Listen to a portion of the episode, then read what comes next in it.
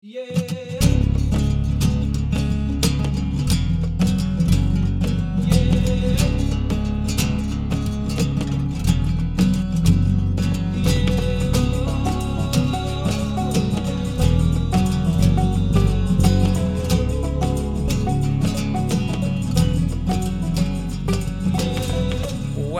to this week's Into the Wilderness podcast. I am one of your hosts, Daryl Pace, And I'm the other, his brother, Byron. and we're going to keep this very short and sweet this week because you're in for an epic three hour podcast. So uh, if you're on a. But don't be afraid. Don't be afraid. If you're on a shorter commute, you can spread it over a few uh, things. If not, uh, save it for a long car journey or something like that. Uh, we have a guest on who you've heard from before, almost exactly a year ago. Sam Thompson. It was one of our most popular podcasts from last year. So I have uh, every faith that it will find um, similar support this year. We talk about a whole heap of topics that we didn't even touch on last time. Oh, it's, the range is is colossal. we start talking talk about, gear and sort of safety devices, and then we end up talking about uh, shooting and hunting organizations and everything in Uh, between. literally everything. There'll be things that you probably have an opinion on, things you might not agree with. There'll be there. This is a podcast that you can like really get your teeth into, and it'll get your mind thinking. And like the last time, we actually got a huge amount of emails afterwards. Um, yeah, feel free to fl- sling us an email after this show about you know your your thoughts on it, any opinions. Uh, they're always welcome. We do read every email, and we do get back to people. Um, so- Sometimes it can take a bit yeah, of time, but we do uh, reply to if them. you do email us and you've not got a reply after a few days, then just yeah, we will get to you. It's it, honestly, it's we get a huge amount of emails, and it just takes time. Especially right now, we're in the United States. We're recording from the states. Our intro, yeah. Yeah. In Seattle. We've been here for a few days. Yep. We- have, and we're going to be bringing out. Uh, in fact, you would have already heard one short little snippet before this show, uh, and uh, we're going to be bringing out little snippets, like twenty-minute shows, throughout the course of us being here, because we asked the people, and the people said yes, we want that. No fixed agenda. Don't know exactly when they're going to be released, but you'll they'll be scattered out uh, around the period of time that And we're it's, here. it's just going to be me and Byron just talking about this place. Yeah. and, and what we've been doing, trip. what we're going to be doing. Yeah. We've got a competition quickly, and we're going to get a winner, and then we've got the new competition, and then we're going to get you into the show. So, uh, last time we gave you the chance to win the latest edition of the Hornady Reloading Manual, and the winner for that, which was entered on Facebook, randomly selected is Alex Jenkins. So, congratulations, Alex. Contact us, and we will get that sent up to you. Yep, podcast at paceproductionsuk.com. If not, just head over to our website and uh, you'll get contact details there. New competition, which is to win a pair of Smith Optics safety glasses. We've given a couple of these away before, and I am still using. I, I snaffled a pair about two and a half years ago that was supposed to be for a podcast prize, and I'm still wearing them now. I've actually got them with me here. Uh, they were the slightly more casual ones than the sort of hardcore safety glasses, but it's uh, a pair of safety shooting glasses that we're giving away for this podcast, and you can enter by. Uh, what do we say? It was a Picture picture, picture competition. Yep. So we just the the theme is winter. So that's it. So whatever winter is to you, and the best picture will win. We'll have a little judging competition between us, and uh, it will. You can do it on Facebook. You can send it on Instagram. Even if you tag us, what I normally do is I, if you tag us on Instagram, I just screenshot it and save it to my phone. So um, you know, I keep all of the images in one place. And if you have no social media, then you can just email it to us, and we'll also add that to the the picture competition. yeah. yeah. Exactly. And that's it. No, We're- it's not it because I just realised that Ah. today we're launching the pangolin. Oh yes, of course. There's So- always more to say. There's always more to say. So, as of this podcast today, there should be a website page ready to, to launch, but it will be on thepacebrothers.com and it will be on the home screen. There'll be a thing to click, and then you can get all the information about what we are Raising money for. raising money Yeah. for.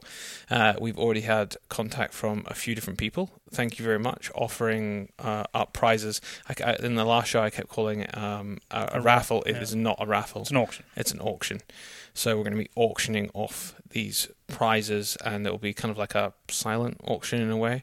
Uh, we'll be getting the finer details of that in the, the coming week, but basically from uh, a, few days after the podcast comes out, then the auctions will start going up on uh, on Facebook. But uh, do not stress; it will also be running through the website at the same time. But So you'll be able to email us with the price. all of the a problem. details will be on the website, so it, it's going to be as straightforward as possible. It's also going to run over a bit of a, a period of time, so we're not going to rush you to. No, no, to no, no. It's, it's not going to be. Like, it's not going to be like a, a countdown. Well, it will be a countdown because it'll be like nine o'clock on a Tuesday or something. But it will not be like you've got an hour to make all your bids. It'll be over a three, four day period. Exactly. And we, we've got a, a great array of stuff, um, but The You'll be able to see that. The collection is getting is getting bigger, and if you have something to offer, then please let us please let us know what you could potentially offer. We're um, yeah, we've got like we've had, we had a few emails in actually in the last week with some great additions. literally to the auction. literally anything. Yeah. Literally anything. Me and Byron are giving up a few things. It doesn't actually have to even be an item; it could be a service. Yeah, that's what I'm meaning. It could Yeah. be literally anything like a service. Like I don't know, if you're a, a car mechanic in a, an area down south Yeah. somewhere, then Give them free hours or a free service free- or something. I don't know. I don't know, something like that. That- Something you, Anything we can use to raise money uh, for what we're, we're for the camera traps and uh, the, the other bits and pieces that we want to get for the pangolin research. Uh, but we'll we'll talk more about that probably in our little short podcast. yeah, as well, yeah, we'll so- we'll definitely talk about that then. Um, I was just going to say, yeah, I'm I've actually um, our friend Lisa, her um, the wedding, her wedding is actually over one of the the weekend of one of the summer tests because uh, in the rugby calendar the autumn tests are out because of the Rugby World Cup, and she her wedding day is smack bang on the middle of one of the the games. And I think it's a pretty good one. So I'm gonna have two tickets. I'm gonna have to think hard whether or not I should auction these two tickets. Uh, I was got- wondering where you were going there. I've I got, was se- thinking I've I've got season tickets, and they are bloody good seats. So I don't know. Maybe I should. Maybe I should auction these tickets. You're gonna have to think on it. I'm gonna have to think on it, but Well, maybe you'll find out while we're they're, here. they're worth a bit of money. They are worth a bit of money. yeah, Yeah. I, I think you'd have a lot of bidders. I, th- I think I would. Yeah. It's, I mean, uh, the last I think 15 or 16 games have been completely sold out uh, with Scottish rugby. So I mean, even for your games traditionally, that was like Fiji, Georgia, um, Samoa. They were never sold out games. Half the stadium used to be empty. Now you just can't get tickets for them. So I have tickets for so keep all your, the games. So keep your ear out if Yeah. Daryl decides that he's going to. I think throw I that might. into I think I might. I think I might. So Well, I think we need to wrap up there and get into the podcast. Sam, welcome back to the Into the Wilderness podcast. It is almost a year to the day since you were on because It you were the it? very first podcast of 2018. yeah, you were. You're not the very first podcast of 2019, but close. Yeah. We recorded it just before Christmas, didn't we, yeah, I last think year? so. Yeah. And, we, we were got just after Christmas. got Everybody quite- hated it. we got quite a big response from that one of last year. It was it was good. It was good to Yeah. see. Yeah, I jest. People people get bored easily. so- No, the amount of people that it was a very long podcast, but the amount of people that actually took the time to message to say it was really interesting and very long, but I listened to it all. Well, that was very nice of them. Thank Yeah. thank you, people. That So you must have had something interesting to say. Yeah, absolutely. Literally, none. Of, what was really funny was that none of my friends listened to it because none of them could be bothered to listen to me for two and a half hours because they all have to listen to me for two and a half hours relatively frequently. And Yeah, they, were just they all like, probably you heard know, that all that stuff before. Probably, yeah. I have very few high horses to get on, and I think I got most of them last year. How Um, has uh, this? I mean, this season is now coming to a close, kind of. We're Slowly, a couple, but- couple yeah, of weeks away is. from the end of the game season. We're a couple, we're a few more weeks away from the end of the hind season. Yeah. How's it been for you? You had a, a good It's year. it's it's good. I always think my season. I like count my season as being July to March for stalking. yeah, um, because we do I do some roebuck stalking in May and like early June, and I fart about a bit in June doing bits and bobs, but I start properly in July with roebucks uh, normally, and a few stags, uh, and then I always seem to start stags with clients. Always seem to get busy in August on the hill, which is actually like August and early September is some of my favourite hill stalking time. Like it's really hard, you know. You, you deer are still in big groups, and they've not they've not started to break up. Um, they're in big groups, they're high up, and it's it's hard stalking, and you're putting big miles in, and I really like that. So, so yeah, so uh, uh, July to March is what I always think of because if we're doing forestry stuff, then that lasts a bit longer than February uh, for hinds, and of course the roe does run until March. So, uh, yeah, well, they run until the end of March. Um, so that's like, so I'm kind of halfway through my season, but definitely the busy, the busy time has finished. The client time really has finished now for me. I haven't got any more stalking clients booked in this season. So It, it's funny how different people think of it uh, slightly different in terms of what is your season. Because funny enough, it, very similar to what you just said, I wrote an article in this last issue of Modern Huntsman, and I was talking about the year. I was kind of painting the picture of a year in Scotland for those Mm. people who don't know it.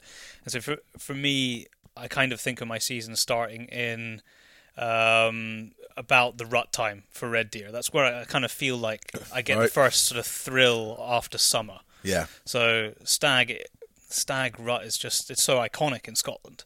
So I feel like that's where that's where it starts, and then you're uh, sorry, I'm talking absolute rubbish. That's where my stalking season okay, kind of yeah, feels yeah. like it starts, but really for me it feels like it starts in August. Yeah. August the twelfth always feels like a great start. yeah, and it's it's it's weird because like the past, so I've been self-employed for three years, and for that past three years, I think the first year I was loading on a grouse day on the 12th Mhm. but uh, this season just gone, I didn't do any grouse because the grouse season was so poor up here. Mhm. Uh, so I didn't have a single day at, at grouse um, walked up or, or driven. You know, there was there was no there was no work at, at grouse for me. And the year before, I was just so busy stalking that I didn't get out on the grass. uh, I did I didn't get out grouse at all. So I haven't been on a grouse day. I'm just trying to think if I've been on one and forgotten about it, but I don't think I have. Yeah, I, I yeah I haven't been on a grouse day for like three years. Hmm. So in my head, there's always August the 12th. Is always it's it is always busy because we're always stalking, and it's my mum's birthday as well. and I can't remember the last. It's so bad, but it's just really unfortunate for her. It's just a terrible day to be born and have a son that's a stalker. Terrible day. like it's just I'm never going to turn up. no, you're going to be Um, away. Yeah, so so she like I don't know. She got her birthday present. I think last this year she got her birthday present in November because that was when I like had time to see her in November. So I went to her then. So I always feel a bit sorry for her. But yeah, the twelfth the twelfth definitely got that thing, and I think the glorious twelfth is known by random people that Yeah. know nothing about shooting. But you say the glorious twelfth, and positively, like, oh, yeah, positively like- or negatively, isn't it? yeah, the, yeah, the, and it's like, oh yeah, that's that, you know, that's that thing and shooting and stuff. So I think it's that's yeah, that's always a date. But invariably, I'm out stalking stags on the twelfth of Hmm. August somewhere. because everything comes so quick after there. You got Yeah. that couple of mad weeks. If if you if there are grouse to shoot, there's a couple of mad weeks, and then like you say, you're getting into you're really getting into the stags. The then you're getting into the the rut, and then I mean I don't do a lot during that period because I can't afford to shoot grouse. Oh. Um, or or stags most of the time, so most of the hunting that I'm doing is Yeah, w- once the females come in. absolutely. You know, once the game And- season's open, like I was just telling you this morning, you know, the foreshore September.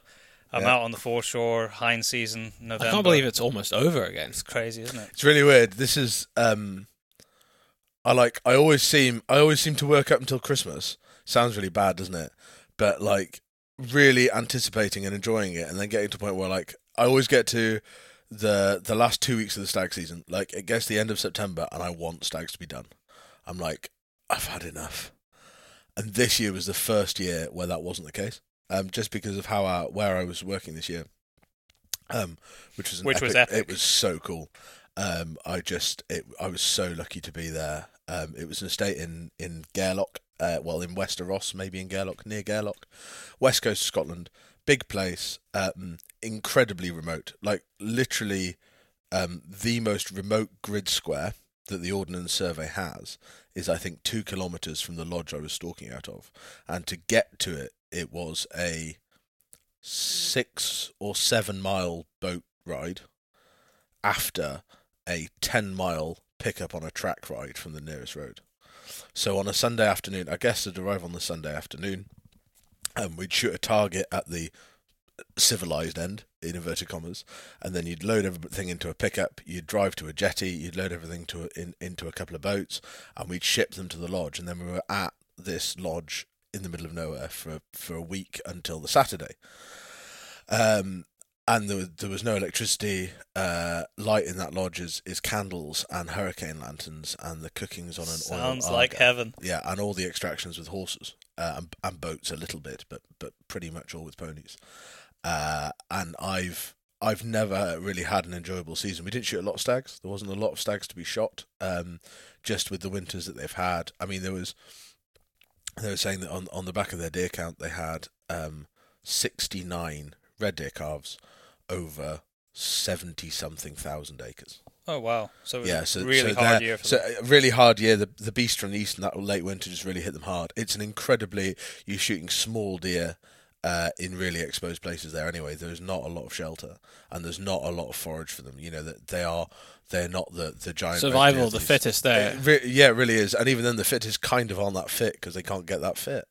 Um, and it's really fascinating. I I, I was really lucky um, that just there's there's um, there's, there's a lot of history there, and so I I managed to read a lot and learn a lot while I was there about about the area and stuff. And that something they had, which I think should be in all lodges and all stalking places, and probably just everywhere generally in Scotland, is they had uh, an estate OS map with all the translations of the Gaelic names Oh, very interesting. underneath them.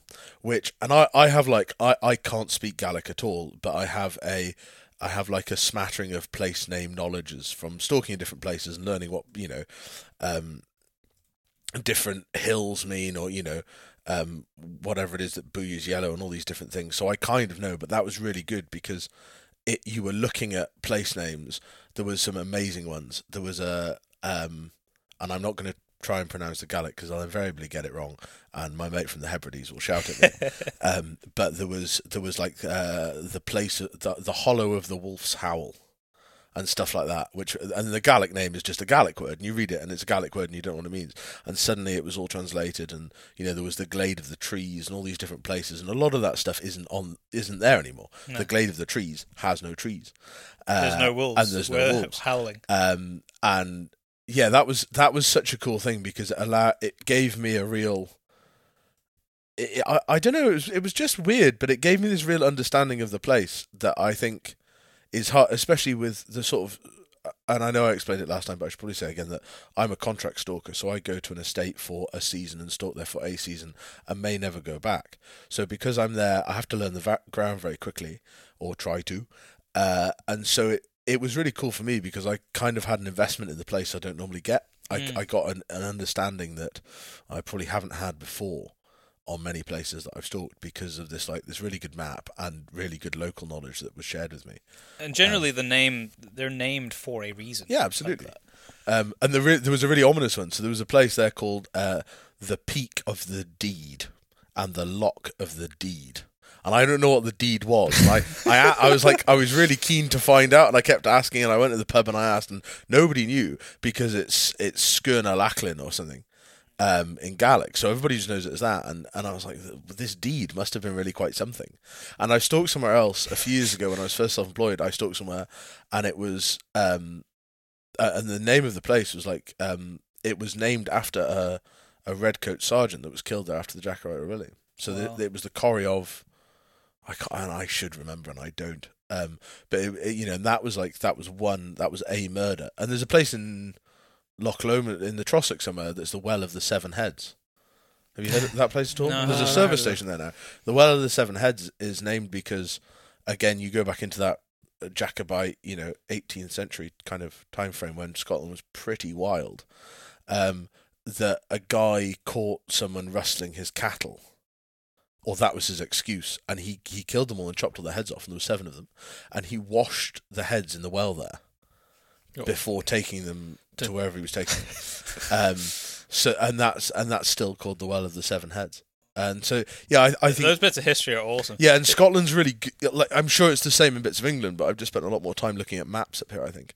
You Um, might be disappointed by the deed. It could just be some guy who had the opportunity to name it, and it Yeah. was he happened, Absolutely. He happened to shag on the top of a hill or something. yeah, potentially, potentially, it's it's all back to some sort of 13th century rudeness. That there was a great affair happened there. It could be. Um, what I always find really funny is, um, and I, it's just it's uh, Cambus na Gale uh, is the Bay of the Pledges, and wherever I've worked, especially on the west coast where there's lots of little bays and stuff, invariably every OS map seems to have a Bay of the Pledges.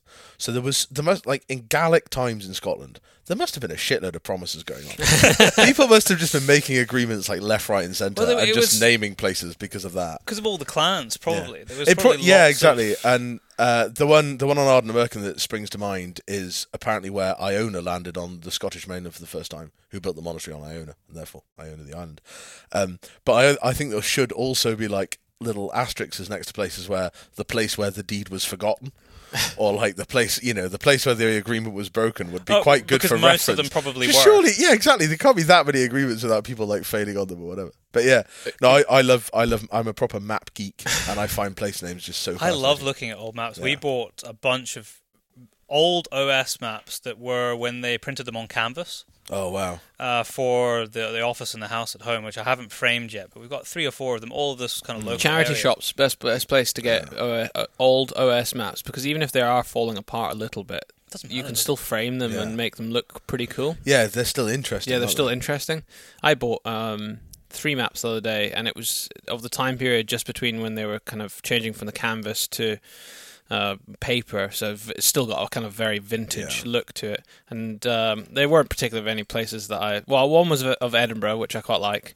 Uh, one was of Perth, and then one was just some other random place. But they only cost me twenty p each. So Well, why not? Exactly. yeah, yeah. And I think they're they're a really cool present for people as well. Yeah. It is Like. I like I um you can get the Ordnance Survey website website's really good. They will make you an OS map based on anywhere. yeah, we- so we- you can we drop pick a the pin. big We've one. got two custom. Yeah, ra- like round Yeah. your house, or whatever. I think it costs about two or three it's- pounds more. it's to six. get- It's sixteen quid. Yeah, but that, so like to buy their maps, I think it's fourteen just of the areas, but to get the Yeah. custom is just like Yeah. three or four pounds Yeah, more. I think I I bought one that wasn't folded. It was a wall map, um, centered on a place, and it was like sixteen quid. What threw me though was it was then hundred and thirty quid to get it framed at the picture framers, and I was like, Yeah, ah, framed. suddenly not that cheap. frames frames are Um, expensive. But what I would say for, for like especially for hill stalkers and, and people doing mountain stuff, something that I've got recently, and I'm like I say I'm a proper map geek, but um, the British Mountaineering Council, the BMC, have come out with some maps uh, with a company that isn't the OS,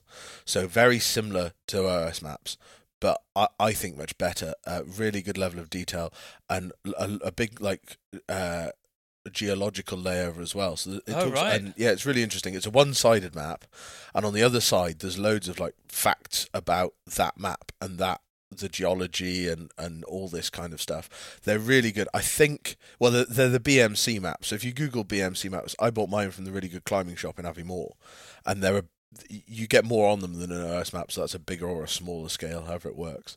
Um, but I used that for the first time stalking this year, and they're like they're they're just paper, but it's waterproof, so you Oh, can yeah. scrunch them up and stick them in a pocket, and they're they're waterproof, which is really good. I think we should probably mention that if if people are going onto hills for recreational purposes, be it stalking, Yeah. walking, whatever, everyone should know how to use a map. Yeah, I and so. a you know compass. a, a, compass, and particularly if it's an area that you don't know that is Yeah. particularly dangerous, uh, then you should have a map with you and not a phone.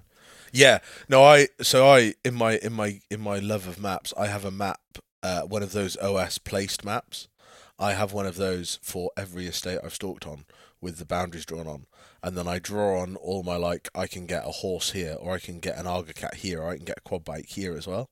So I have all my like paths, and my idea is that when I'm old, You I'll ha- I'll put them all on the Just a wall room. somewhere. Yeah, and I can just have like you know my downstairs loo probably will have all my OS maps on of everywhere I've been, which would be quite cool. But yeah, definitely on the hill. Like I think it's so easy now. Like I was, my girlfriend got me a watch for Christmas that I've got the I've um, got the same a one. Suunto one with the Yeah. mapping in it, and it's really good. But I wouldn't want to rely on it. Like in an emergency, having a paper map. I think is just, and the OS app on your phone now is really good. So you can download grid squares, so you don't need signal, Yeah. and you know that works as a GPS, and that's proper OS maps. and until your phone dies. But- in the Until your cold. phone dies, you know, or or whatever. But if you've got if you've got an OS map, you're never that far away. You can generally, even without a compass, I tend to think Yeah, you can find where you ID, are. roughly. um, it- yeah, it's so easy. If you understand how a map works, it is quite easy to ID a, A ridge, a or, ridge something, or something like yeah. that. I guess where the compass Some sort the of compass comes in. If you've got So low route finder. visibility, fog Yeah. comes in, then you need to your map skill. I had that. I had that this season actually because of w- where I was, um, and and it's genuinely fascinating topography of very steep hills near the near It's the coast. epic where you were. The It, it was so it was so epic. Yeah, I, I was like, I think everybody, my Instagram like got so many people suddenly. I think I just became interesting to people because I was in a good place. Um, but yeah, like I had two uh, two occasions talking with people. Um, where the fog really came down, and what amazed me, and it it sounds really maybe really arrogant or something, but what amazed me was how how it brings panic on people. And I'm just really lucky that I grew up. You know, I, I was sort of taught how to be on hills when I was very young. Um, and you know, if you get lost, always head downstream, and eventually you'll find people and all that kind of stuff. Um, but the panic that sets into some people in a fog where they don't know where they're going, and the the bad decisions people were trying to make, and as as the stalker in that situation, and uh, you know you're responsible for everybody, so your word has to be kind of final. And I was lucky that I didn't make a mistake with anybody. Um, but it, I was so surprised at how quickly people became disorientated and how quick how quickly people lost faith. Which is maybe just my terrible leadership. I don't know, but like there was a there was a moment where there was a proper a proper sort of it was it felt a bit like the bounty, like everybody was trying to revolt, and Yeah. they were all absolutely convinced we were going the wrong way, and we were walking further into the hill, and I was like, no, no, we're walking down to that lock, and there will be a pony path there, and we'll get on the pony path. Don't worry about it, and and we did, and it was okay. Um, but yeah, I th- I think something that stalking, hunting people, like you know, I I always try and think that what happens if, you know, in that situation, if you're if you're out as a guest or a client with a stalker, and your stalker dies, you know, something horrific happens, and your stalker dies, or your stalker's um, Breaks his leg or yeah, exactly.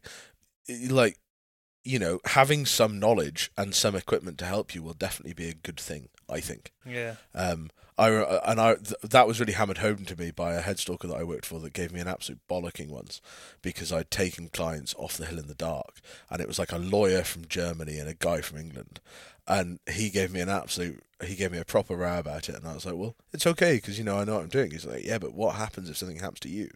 Do you think the lawyer from Munich is going to be able to keep you alive? And I was like, ooh. It's a very valid point.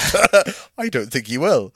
Um, so yeah, I, I think I think you're right. Like even if it's you know have an OS map in a rucksack or something like that, but also have like think about it a little bit at some point and get a bit of a plan in your head that you can do something if you're like left on your own or whatever. What one good thing those watches are good for is, let's say you could contact someone. Is their grid reference being able to get uh, your exact Yeah, GPS on those is is cool. actually very good. Yeah, absolutely. Um, so if search and rescue, they don't need to waste time. They know exactly where you are, and that's the one good thing about those. and you'll find a lot of I, I think the majority now of, of stalkers in the Highlands. I think we're all carrying, or we most of us like are the carrying little mini EPIRB a thing. spot, yeah, the EPIRBs or the PLBs or whatever you want to call Yeah, them, which is like a spot messenger. Yeah. I've gone to the Garmin one quite recently. I've bought a Reach. Garmin InReach, InReach, it's called, sorry. which is the technology from a company called DeLorme, who were DeLorme InReach. They've been going for years. They made the big old yellow ones that mm-hmm. people used to have.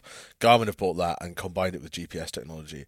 And I, for anybody that spends considerable time by themselves, even if they've got signal, like that tracks where you go if you wanted to, yeah, and it's got a big SOS button that calls. You know, it, is it's too a mon- complicated. Is that a monthly subscription? Yeah. That so you one? yeah. you buy it, and mine. I bought the mini one because it fits in my binocular harness, yeah.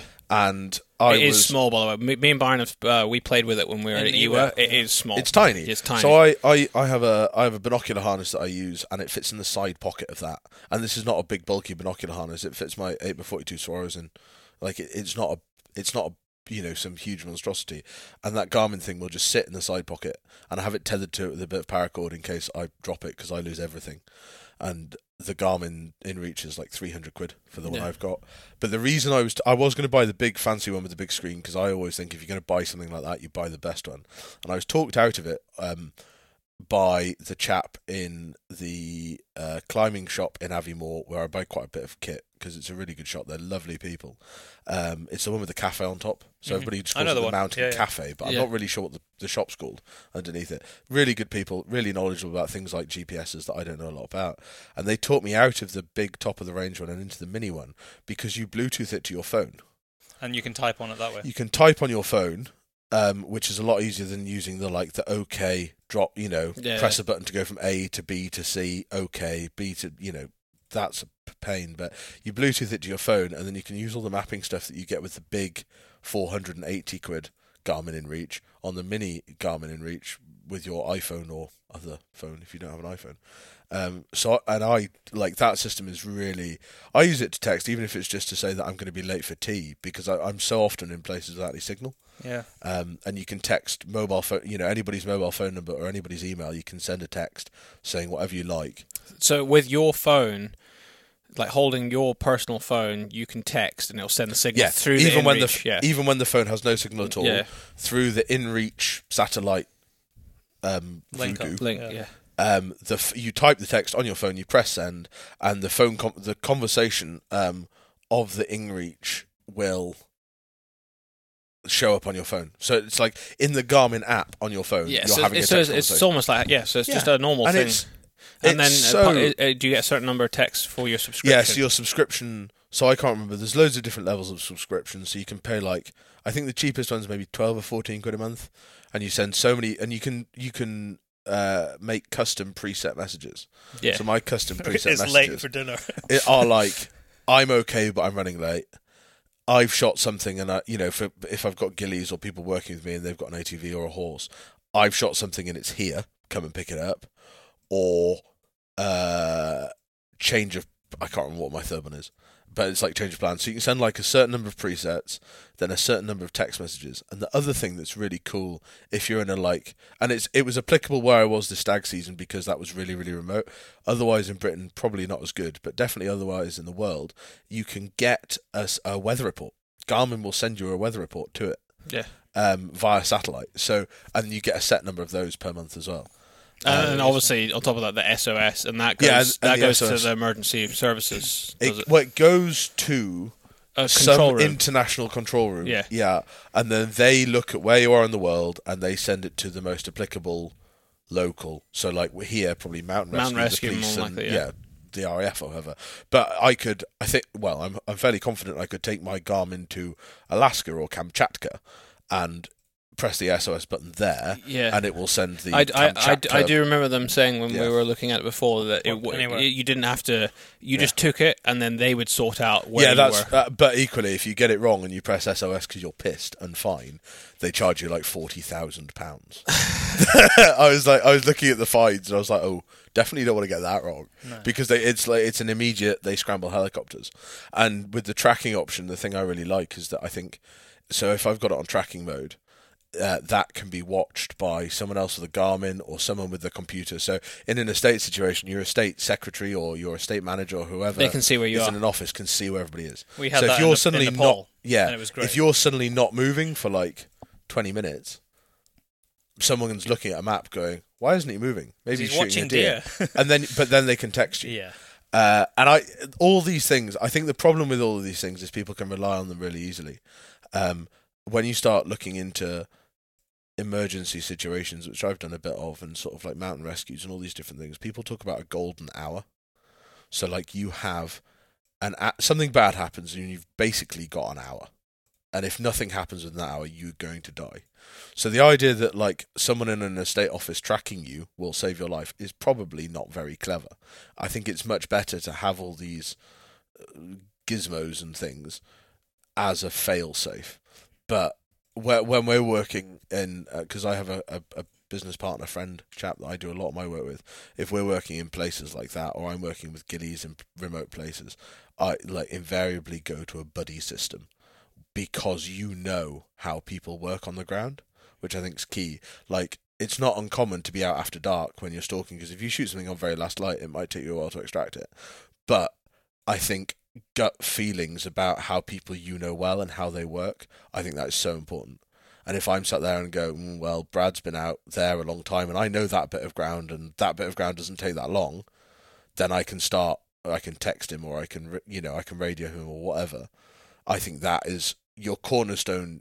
You, you know, your starting point for all of this should be something more basic and human than something like a Garmin or a Spot Messenger, because even that, like, if you think about that golden hour, like you say, sitting, I can lie and sit and watch a stag for an hour before I make a decision to stalk it or shoot it or something like that. So just because something hasn't moved for an hour doesn't mean it's not an emergency. So if somebody sees me on a map not moving for an hour, After they've watched me for a month or something, they're going to go, well, he's lying looking at a stag. Or sleeping. Or- or asleep. which, ah, you know me so well. um, yeah, rather than, oh, he's probably lying dead. Yeah. Um, so I, yeah, I, I think like I think buddy systems and letting people know, you know, when you're in and when you're out and that kind of stuff's probably a lot better. It's very applicable to gamekeepers because we work really unsociable hours, Yeah. uh, invariably by ourselves, and we use really dangerous stuff. But for all for the, sake time. of fourteen quid a month, yeah, three, you, uh, three it, hundred could quid. save your life. Yeah, exactly. Or yeah, you can save your life. the The best situation is you save your life. The worst situation is you don't have, and this is all of this triggered, from my understanding, from a forestry commission ranger about ten of ten years ago, maybe maybe not even that long ago, who like nothing work related. He just had a massive heart attack, but he died on his beat at work, and it took them. I want to say three weeks, but it might be three days. It took them a really long time to find his body because they were like, "Where do in a twenty-five thousand acre forest beat? Where do Where we look?" he? And there was no, and so that's the spot messenger was almost introduced, in, uh, as I see it, as like a to find a body. You Because know, at least it's not going to take. doesn't it? Yeah, exactly. So it pings, and they, they even if they don't know where you are, because you can set how often it pings. It might be every thirty seconds, or it might be every half hour. You know that they're in that vicinity, and the chances are they're in that two kilometers square or whatever. Um, and I, yeah, that's why a lot of this came about in health and safety wise. I think was because of that incident, and he died, and nobody could find him for for yonks. Do you know another thing which I, I think a lot of people don't think about enough is carrying very basic equipment with you to, to help you in an emergency, like basic first aid. Or, I mean, if you're stalking, maybe not quite basic first Yeah. aid, but when I went to Nepal, I spoke to a friend, Roger Late, who does a lot of health and safety for um, Formula E and Formula One. Formula is is Formula E like Ele- Electric. electric Oh, right. of it. okay? Um, it's, it's not like ABC. I don't know. No, anything no, about, no, it's- don't know anything it's- about car racing. It's not like they're the really rubbish they've, ones. they've literally go-karts. gone. It's electric, so let's just call it. yeah, E. that makes sense. it's not one. It's not something I watch, but he is. He, he basically does all the health and safety for it. So I spoke to him before. So look, I'm going, and so this is the first time I've done a trip where I've actually had this concern in my mind, saying if something goes wrong, Who is I'm in the arse end of nowhere. I might have to deal with it myself. Uh, what do you think, Roger? And he sent me like chest seals for Yeah. you know if you've got a punctured lung, things like that. And I don't think a lot of people think about. Well, I so I carry my first aid kit that I invariably carry when I'm stalking, and it looks and people. I so I've got it rigged up in in what I call my Batman belt, which is like a bum bag setup. Does it have a Batman? Very gay. No, it doesn't have a Batman set. The I should- Batman I shark should- repellent on it. Yeah, no, sadly not. Or a wee gun that fires string. Was that Spider Man? I'm never very good at those. Um, have in that, I carry uh, two Fox chest seals, a tourniquet, some hemostatic granules, and, and various other bits and bobs, and a survival blanket, um, and various other bits and bobs. In the theory that if I shoot myself in the leg, and this is the thing, like it's so funny that uh, like nobody really thinks about this, but if you if you look at what, so I'm going to go out stalking in a for you know on a contract culling job in a forest like I did yesterday. Um, in that process, I'm by myself. I am using an ATV, which is incredibly dangerous. Um, I'm using a very high-powered rifle, which isn't particularly clever. I've got a really sharp knife, and I'm quite frequently working in the dark on really rough terrain.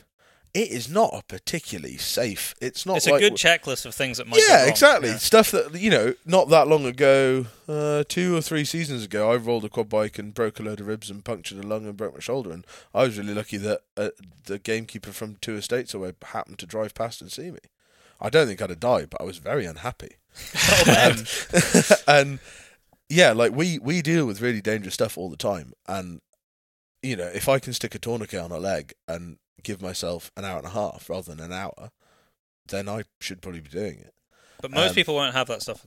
No, see, not, and I didn't for a I'm really even long time. guilty. I Yeah, got, and the, I don't get me have wrong, some of it, but I sometimes don't take it. I've I've been just as guilty of not bothering taking my Batman belt because it's summer and I don't want to carry extra kit and it's hot or I just can't be bothered. And I, you know, nobody's perfect, but I do think that we don't. I think some. I think some industries, recreations, whatever we call, whatever we do, some of them are really good, and I don't think stalking and shooting is particularly well, one of them. if you if you just look at not even stalking, but the countryside farming has, I think, one of the highest accident Oh, rates out of any um, industry Yeah. in the UK. Uh, They released the figures only two or three weeks ago. Um, incidentally, also has farming and a few other like that kind of industry also has Yeah, the highest suicide rate as well. bad, Yeah, Um, and if you think about other industries, if you look at the dive industry that I was in, you should have seen the first aid kit. Obviously, there is added risk with going under, but we had defibrillators, we had every tourniquet you could think of, we had IV drips, you know, the the, the, The full kit, works. the, the, full works. And if you think, well, okay, that's. Uh, that's that industry. What's the difference between that Yeah. and uh, a farming industry? I know they're working alone, but surely that you Yeah. should have so- first aid. it's so you should have first aid and a lot of. I think I don't know. I think farming. I, I've spent a lot of time in and around agriculture, um, and I just think that farmers, gamekeepers, stalkers, recreational shooters, there is like quite a blasé attitude about health and safety. There is like a well, I've been doing this for thirty years and I've not cut my leg off with a chainsaw, even though I haven't got any chainsaw trousers off, so I'm all right. And there's yeah, if you know if somebody, I I, I know a lad. A, a lad down in Herefordshire whose grandfather has probably cut more big hardwood trees down than anyone else that I've ever come across. The boy is like a legend, and he wears a Tattersall shirt, a moleskin waistcoat, and a set of uh, jeans, Yeah. and that's all he's wear- worn for however many years. And he has cut down some monstrous trees, and he does that on the basis that he's never had an accident, and it you know he won't do, and that's great, but it's not it's not clever No. Like you know you look at the advances we've had in you know tourniquets and all these different sorts of stuff even just in my professional lifetime all you know stuff gets smaller it gets easier to carry and we become more aware of risks. You know health and safety and stuff's absolutely massive. I do always giggle though i remember being told a story some years ago about a health and safety inspector going to a deer forest and coming across um hill ponies and garrons being used for extraction and just having a complete shit fit about this and the fact that like people were lifting the deer on 60 uh, stone stags Onto. Ponies. yeah which you can't do with a straight back and bent knees. And the stalker Well, you could saying, try. yeah the, and, she, and she was trying to work out like how many people and all this and she was asking about pp and things and, he, and his answer was like no no it's fine because we've got guests and they help. And her answer was i really hope you make sure they've all got a manual handling certificate. And i love that. Can you imagine going up to lord fauntleroy and saying oh excuse me sir just before you go to the hill do you mind completing this online manual handling course? You can assist me lifting the stag um, yeah, like I and th- and there is that element of it. Like we just work in really bad place. You know, we work in the middle of nowhere, and generally, you know, unless a helicopter turns up, we are going to be pretty goosed if something bad happens. but but that I mean risk mitigation should still be a large part It- of it, surely. exposure. You you kind of you said in your backpack exposure is probably the one thing that will get most people if Yeah. if they're injured and they're out. in yeah, the- it's not it's not the roll quad bike. Yeah, it's the sitting underneath, it sitting under cold. for hours and hours. And you, you said you had like one, one of the space blankets or safety blankets or a bivy bag. Yeah, it's that- a it's. I've got the Lifesystems. The big uncomfortable orange one that doesn't Yeah. pack down really small. Yeah, I've Like got cut one a hole in for your too. head and Yeah. you're sitting like But a sort of seal. That, that, yeah. would, that would save your life yeah. for exposure. Exactly. There's a re- and if anybody, if anybody really, I can't recommend enough for anybody that's keen about this estates or whoever, because obviously, you know, us that are working professionally and always think of these things more, and we have, you have, uh, you have a duty of care to employees and that kind of stuff.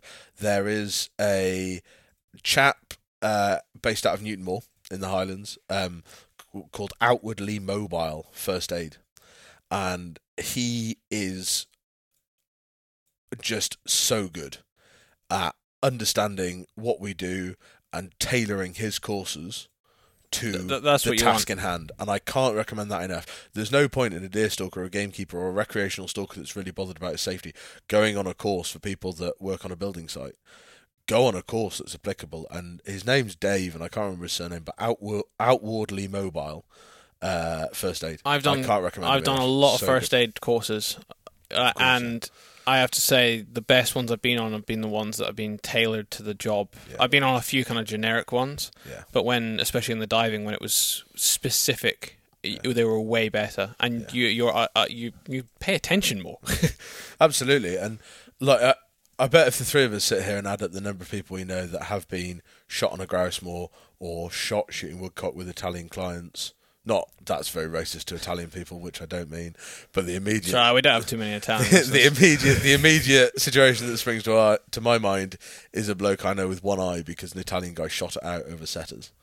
Um, I actually saw someone on um, just on the, the Facebook the other day, and uh, it was a woman. She'd been shot in the the face so close; it was hit her eyebrow so close. to well, the- a, a, a factor I know down in Cumbria, a really really good bloke, um, who he factors a grouse moor and a few other bits and bobs. He got shot uh, last last season.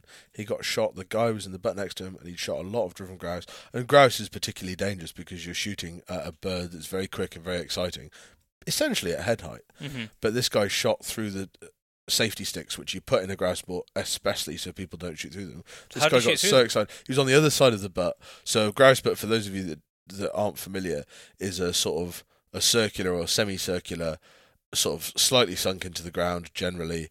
Um, shooting hide. Yeah, I suppose yeah, be- it is uh, a bit of a hide. Yeah, Would you describe it? Yeah, yeah. It, it, keeps you camouflaged because grouse have excellent. Some of them are more fancy than others, and Stone Absolutely, Dyke, yeah. There's certain places in Yorkshire that have sterling silver dog lead clips. On them. Seriously? Yeah, yeah, I've not seen that before. yeah. oh no, Uh, you shouldn't have like, said that. Now there's going to be people out with drills taking out Absolutely. dog clips. yeah, which dodgy. Um, yeah, um, yeah. Where my where my mate works, um, they've got they've got silver dog lead loops. Wow. Um, and you can walk, you can go to like every butt on that place in a set of slippers. It's amazing. Wow, fantastic. Uh, yeah, it looks like it's it, it's like architecture. The the level of stonework's is insane. Anyway, um, the, the the chap in question was in the butt next to another butt.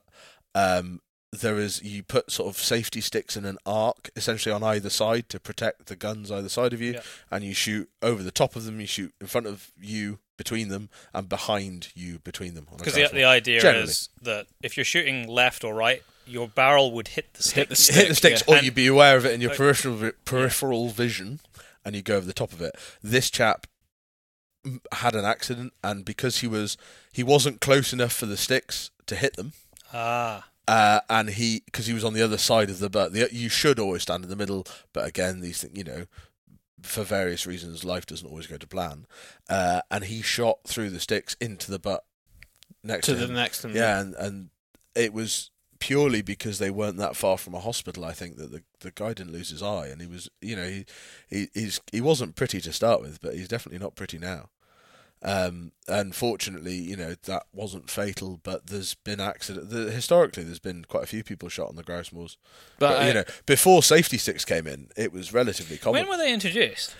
I think Because it's always been uh, there since, since no, been well, the yeah, since like since we've been about Since definitely. been But when about, you yeah. speak to the lads that are like in their fifties and sixties, they definitely remember. Yeah. because if you if you look Like at the old pictures, there's no sticks Nah, in any of the old not all. pictures. But equally, when grouse shooting started out, if you shot one of your servants, it wasn't the end of the world. like, you could probably you could probably spare a beater or two when they all worked for you. I should In, say your- in that feudal system.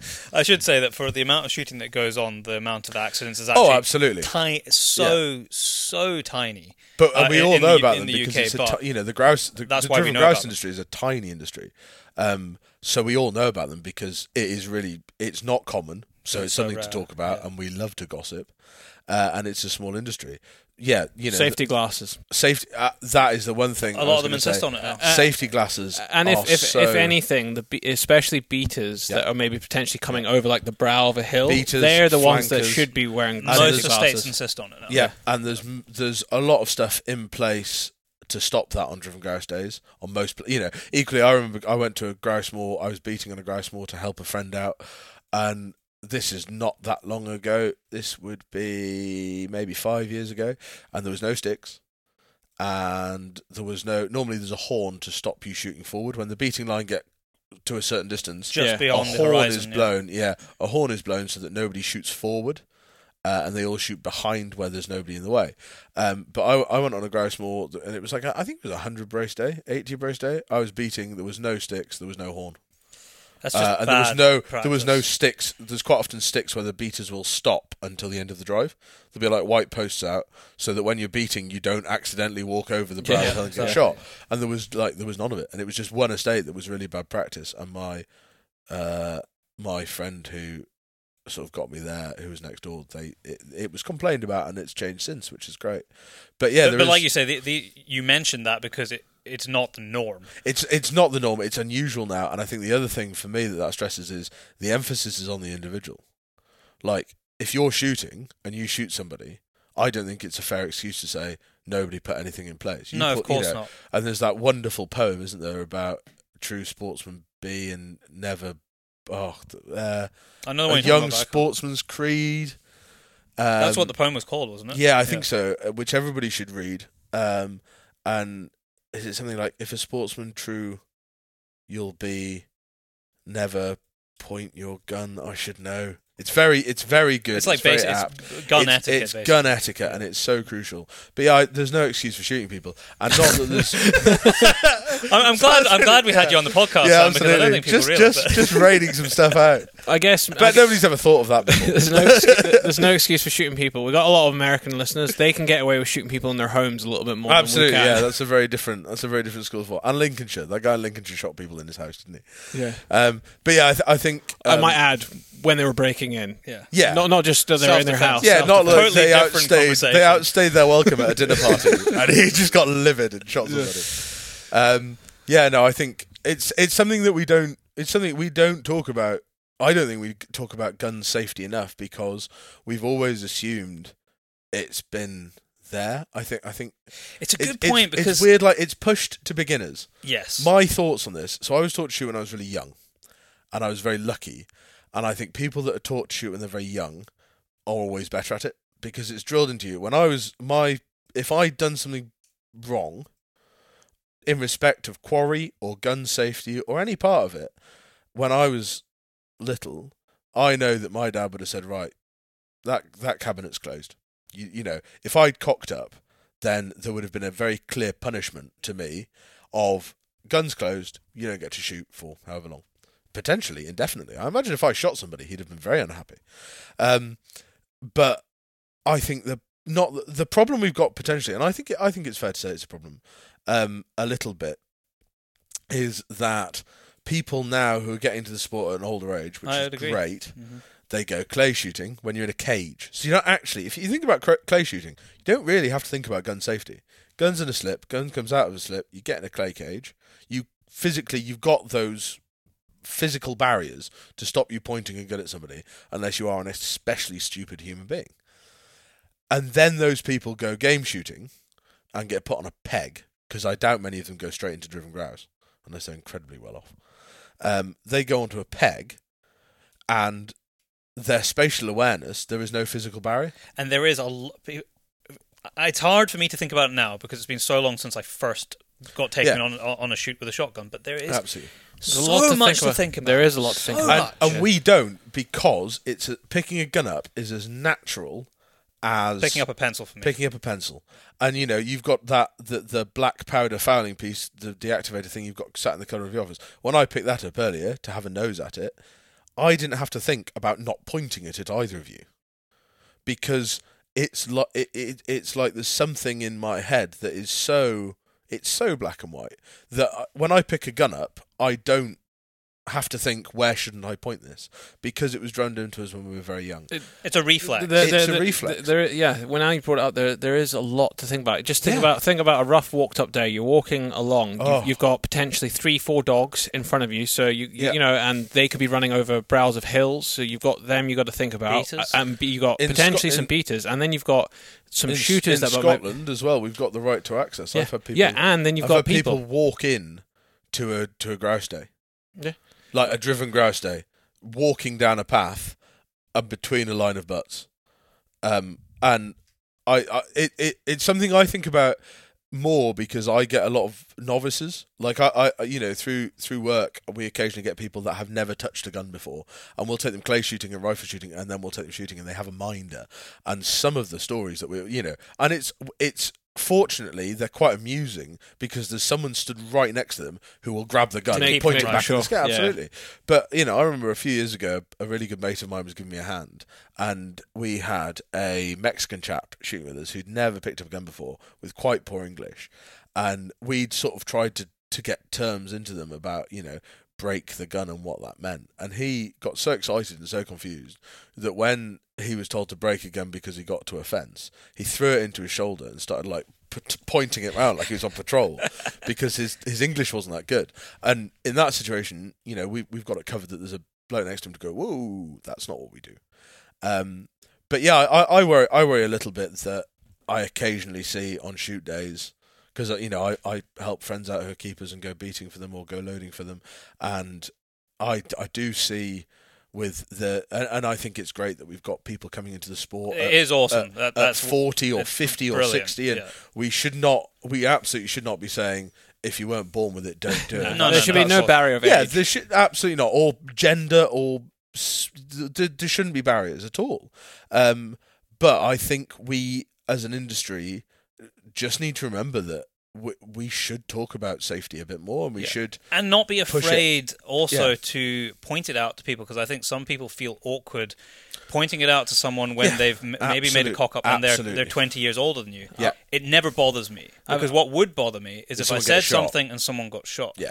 And or I- not saying Or, something. sorry, not saying That's what something and then scares someone, me. someone yeah. shot. Someone, someone saying, "Oh, I'm not going to say anything to him because he's, you know, Lord Fauntleroy's son," It shouldn't or matter. something like that. It doesn't matter. It shouldn't matter. And I think that's something that we historically have been very good at. And now, because it's commercial, I think this is one of. I've got a few gripes about the shooting world becoming more commercialized, and I think one of them is that like they're seen as uh, it, it's seen as you know you don't want to upset people because of a Because they're fis- paying money? a fiscal exactly they're Yeah. paying wages, but at the same time we have to be so black and white and we have to be so so committed to it. I think because we can't afford a fatality, we can't afford accidents. It's too you know it is just too serious. Uh, uh, we actually got tagged in a post yes- that, yesterday Yeah. by um, Gilb Strake, and uh, the post was actually about um, safety. Is this on the social media? It's on the on the Instagram. All right. Instagram and Sorry, uh, on the gram. I think that's what the cool kids are saying. The IG. Uh, it was referred to as the IG by someone from London for me the other week. So the IG. uh, and basically his post was say talking about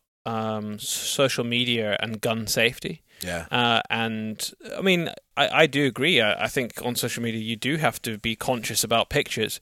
On the other hand, on the flip side, we take pictures for clients and particularly camera angles. I'm not. Yeah, I'm not. can- I'm not talking about. I'm, lie, not. I'm can't talking about trigger safety here. I mean, No. if you're not shooting your even in a social media page, post, unless they are a way to take a shot, then your finger should be off the the trigger.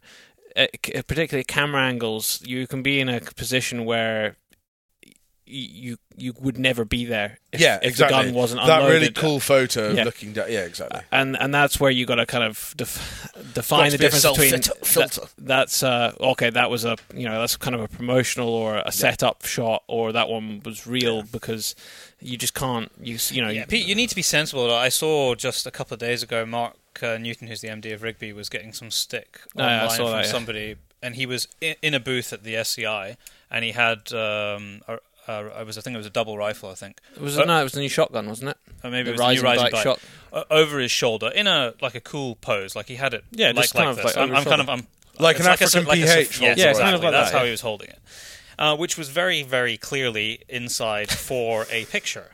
And someone was picking up, said, oh, "You know, in my day, you would be thrashed for holding a gun like that," or some stupid comment. yeah, So, well, but you always get these people. yeah, I know. Like, uh, uh, the internet is but just it was full ridiculous of assholes because It's very really- clearly you Yeah. can see why he It's was in a sh- it's the in a show setting, Yeah. like you know It was a posed it was a photo. posed po- photo, and that's where you have to be sensible about. Well, yeah, I had a bloke. I had a bloke comment on something a while ago on on the gram, uh, who and I can't remember what the photo was. The photo, had- the rifle, it had there was a rifle in the photo. Uh, that was it. I I shoot a Remington 700 most of the time, and I the rifle was in the photo, and the safety catch was forward. It wasn't on, and the gun was cocked. The reason that was is because I invariably carry a rifle on an empty chamber. Uh, depending on situation, uh, but I that is probably my my status quo is full magazine, empty chamber, safe rifle, pull the trigger as many times as you like. And I'd taken the picture, and I was out stalking, I was doing whatever. I'd taken the picture and not really thought about it. Uh, and he he put this great thing up about using safety catches and all this sort of stuff.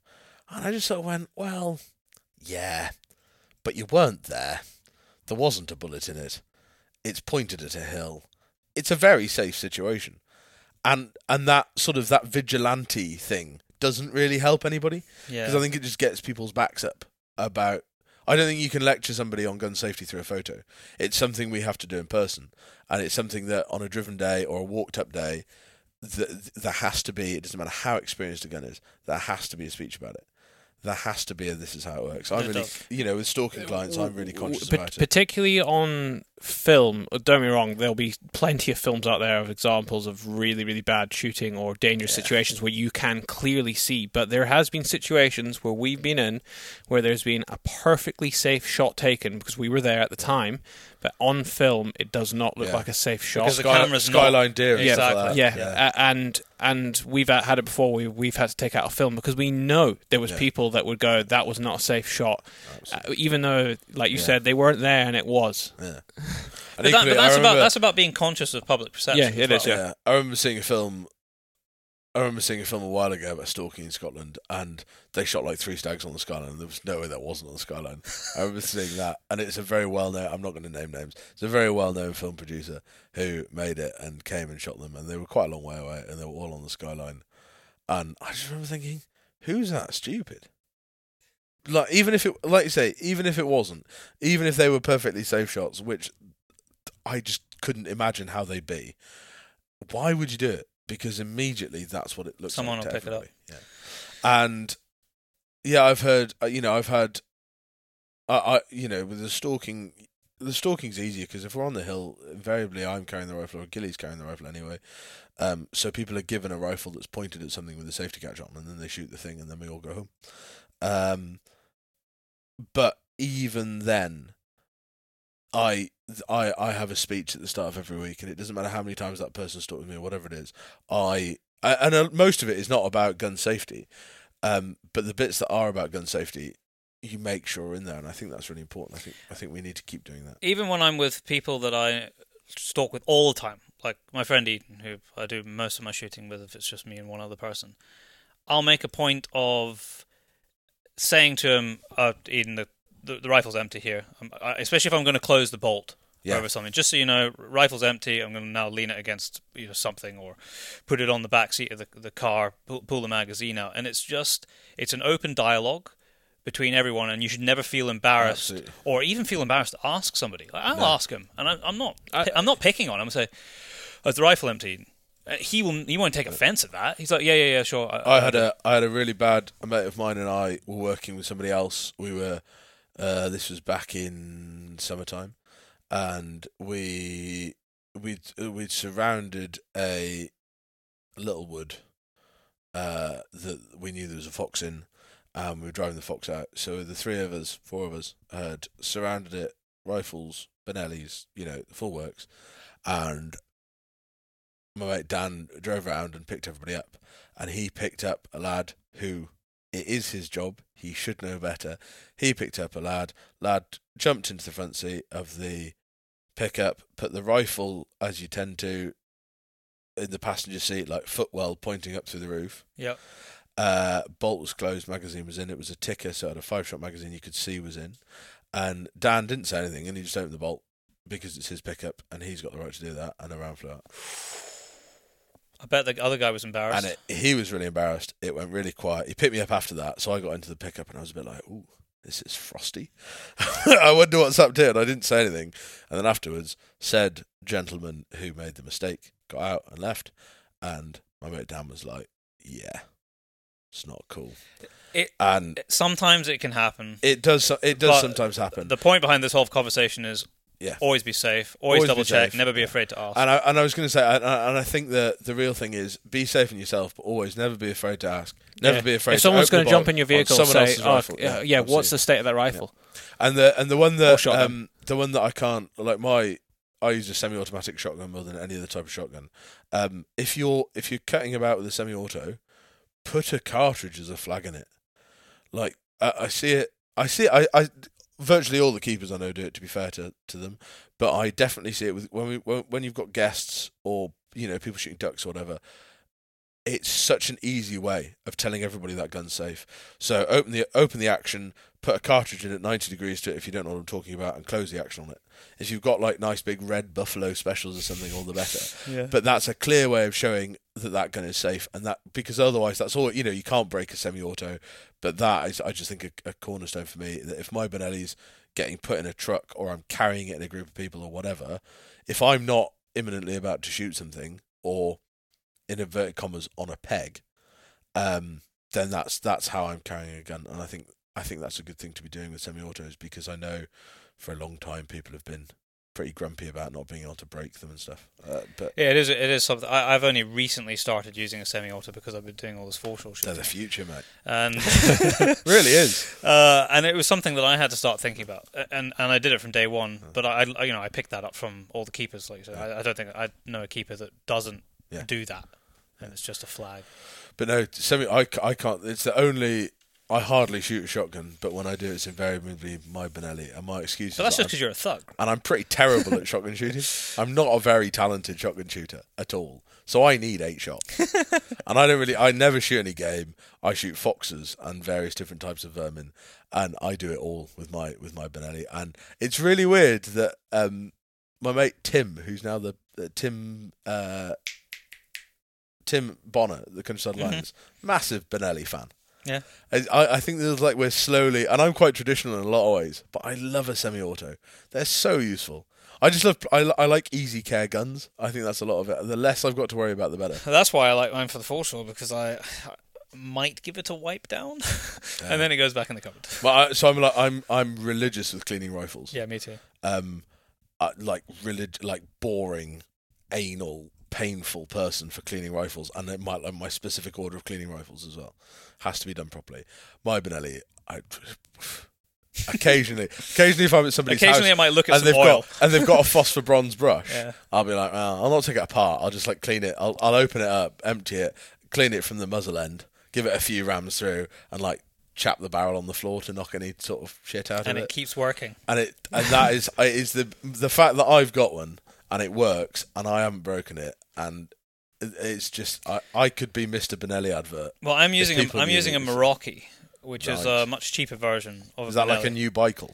No, no, no. It's Okay. it's a bloody well made gun. Is it? I have to say. I'll I'll show it to you because it's it's downstairs from shooting this morning. We do love a gun. And it's uh it's a really it's very well made and it's it's inertia driven, so you don't have to all the gas ports to worry about. And I really like it. It's amazing, isn't it? It's just, and this is probably uh, this is a fact. I don't know. Were we supposed to talk about anything? Can we talk? We can do tangents, can't we? Yeah, yeah. Um, I went to the Holland and Holland factory recently. Mhm. Uh, I was really lucky that I they sponsored an event I did this season, which was really exciting. So we got to play with their really expensive guns, and then they very they very kindly invited me down to the factory to have a factory tour.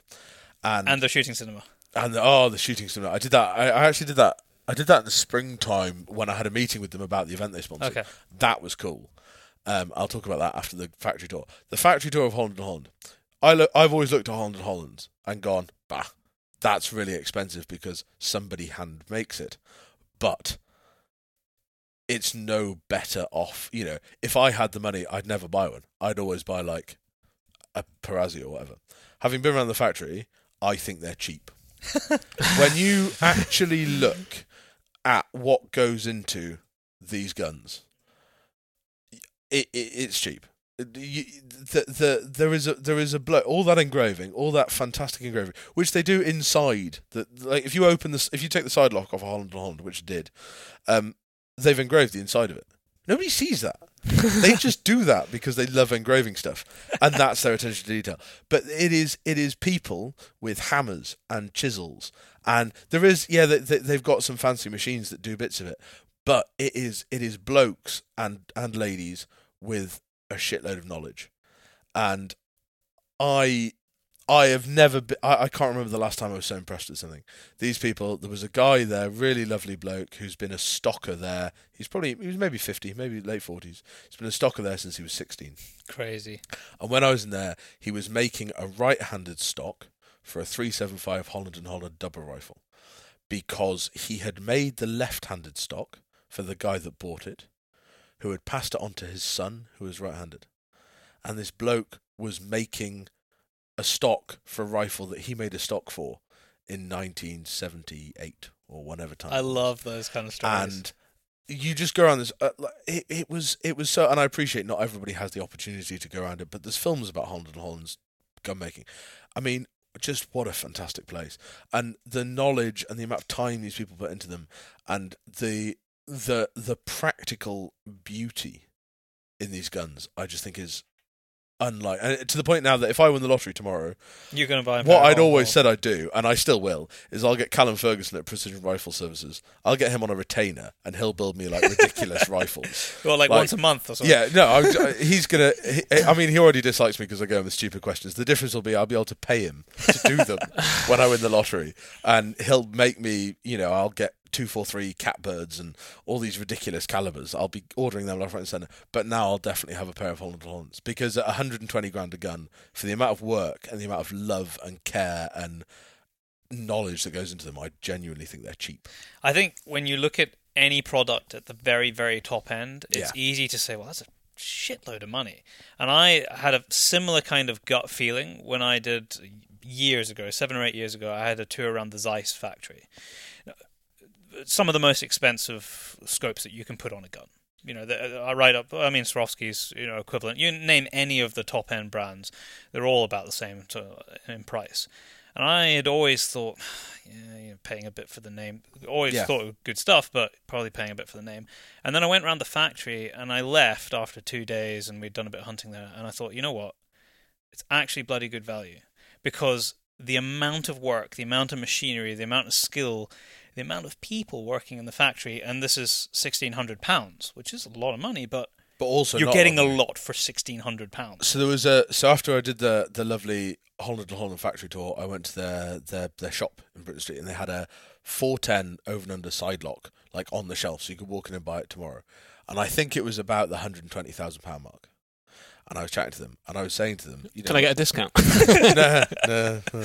of like 118,000 pounds. Um, I was chatting to them and I was saying, you know, actually, I, I, I actually think they're good value now. Like I've always just gone, ah, well, they're expensive because they're Holland and Holland, and the Queen's got one.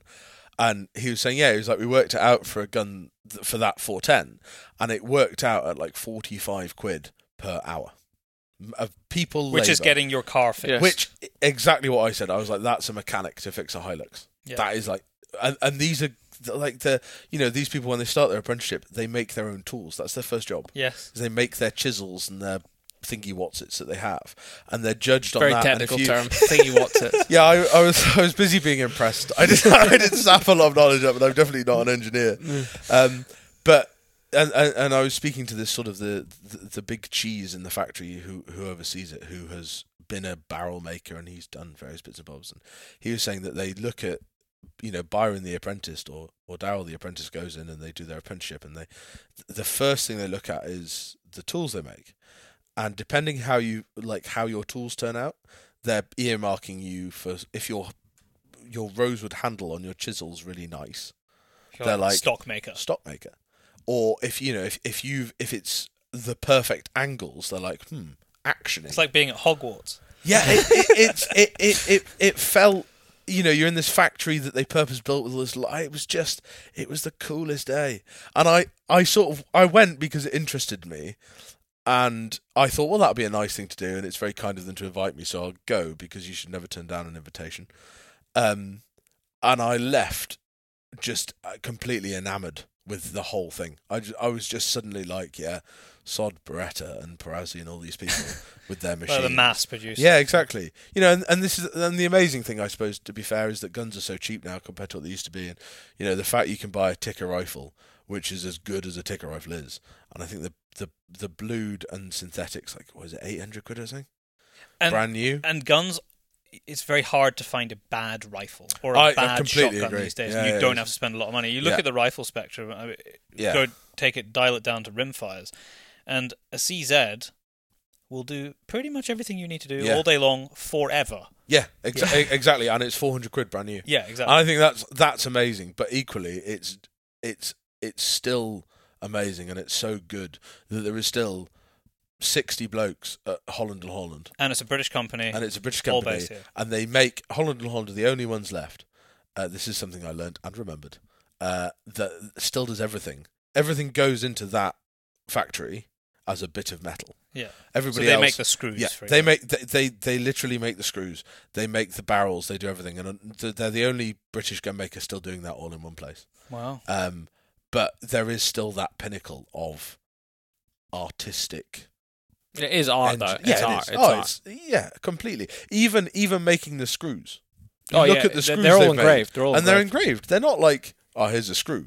no, It's- from screw each pick. each screw is made for that. screw. Yeah, exactly. The- each each screw is made for that particular place, that particular hole. Uh, and for that particular gun. for that particular gun. I just it is it is so cool. I think that there's still people doing that. It's such a such a great thing. it might seem amazing when we're always talking about and having discussions either on the podcast or just socially like we were talking before we were coming on about the challenges that face the, the shooting and hunting industry be it in this country or globally that industry like that which is so high high end and so niche continues to be able to survive Uh, if anything, growing because if you look at the likes Rig- of Rigby's they, grown they, they've, they've taken on more people. Holland and Holland was taking on a big batch of apprentices when I turned Yeah. up. There was a load of like seventeen year old kids wow learning stuff. that's great And yeah, I I- think you're completely right. And I think we're I think we're really lucky in our industry that we have this great sense of history. And a lot of people see that as as being old fashioned. But I look at like the you know, you look at other outdoor industries. Look at look at climbing. I bet there's not many people. I know a lad who used to make ice axes in Glencoe.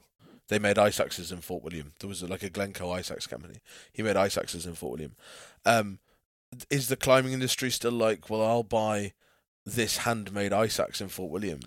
probably not much No, they're not. They're like, I want the best tech, and that means I'm buying a Petzl ice axe from wherever the Petzl is. Definitely not Fort William. no. Um, and I think it's so good that in the you know the pinnacle of so much in our little world, and it is a very little world, but uh, the pinnacle of so much of it is still honouring tradition and where we've come from, and we're so in touch and the history is our important history. Yeah, absolutely. And and and I think so much of that is. And I had a chat with a really good mate of mine who lives down in Oxfordshire. Is a big, um, you know, a big shooting man, but a great one of the. You know that you meet those people in life, don't you, that are just great enthusiasts about stuff. Yeah. And they're such. good You feel people to be around. enthused just by the You do, and conversation. you Justin have, is absolutely one of those people. But we were chatting to someone about how important our little world, our field sports, have been in shaping Britain.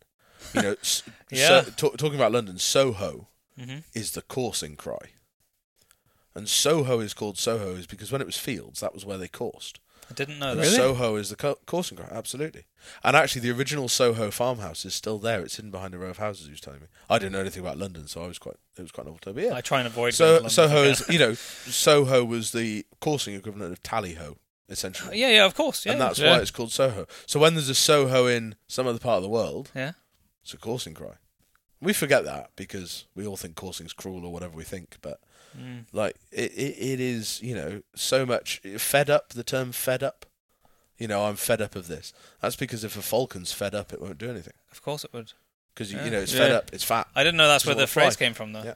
Exactly. They're my two useless phrase information. Well, I, we, I was Full fortunate. of information today. none of it, podcast. none of it ever going to make me any money or be useful, but some of it occasionally interesting. I was fortunate enough to go and take some pictures with uh, Roy Lupton uh, just on the Glen back of the house. You here probably saw on uh, the Instagram.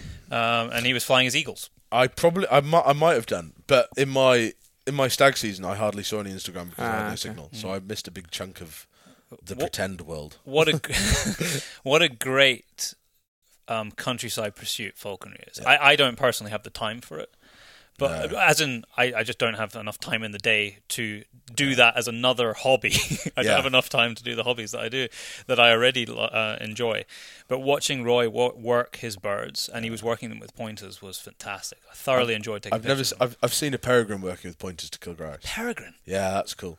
Uh, I did some work for a guy that Fastest bird in the world. he he Yeah, I rents think- he rents, I think so, rents yeah. grouse. It is yeah. Fa- It's the fastest, fastest animal. or if not, the fastest diving. no, it's it's or just, just the in fastest. general, the 100 fastest. And- More than 100 miles an hour. 120. I've got 127 in my head. It may be wrong. Daryl, get get, get Oh, yeah, I, we- I, we- can, I can keeping- Google. Keeping can the Google to Yeah. back us up. Yeah, I think I think a peregrine's the fastest animal in the world. But he rents a grouse moor, um, and he makes his money somewhere else doing something else, obviously.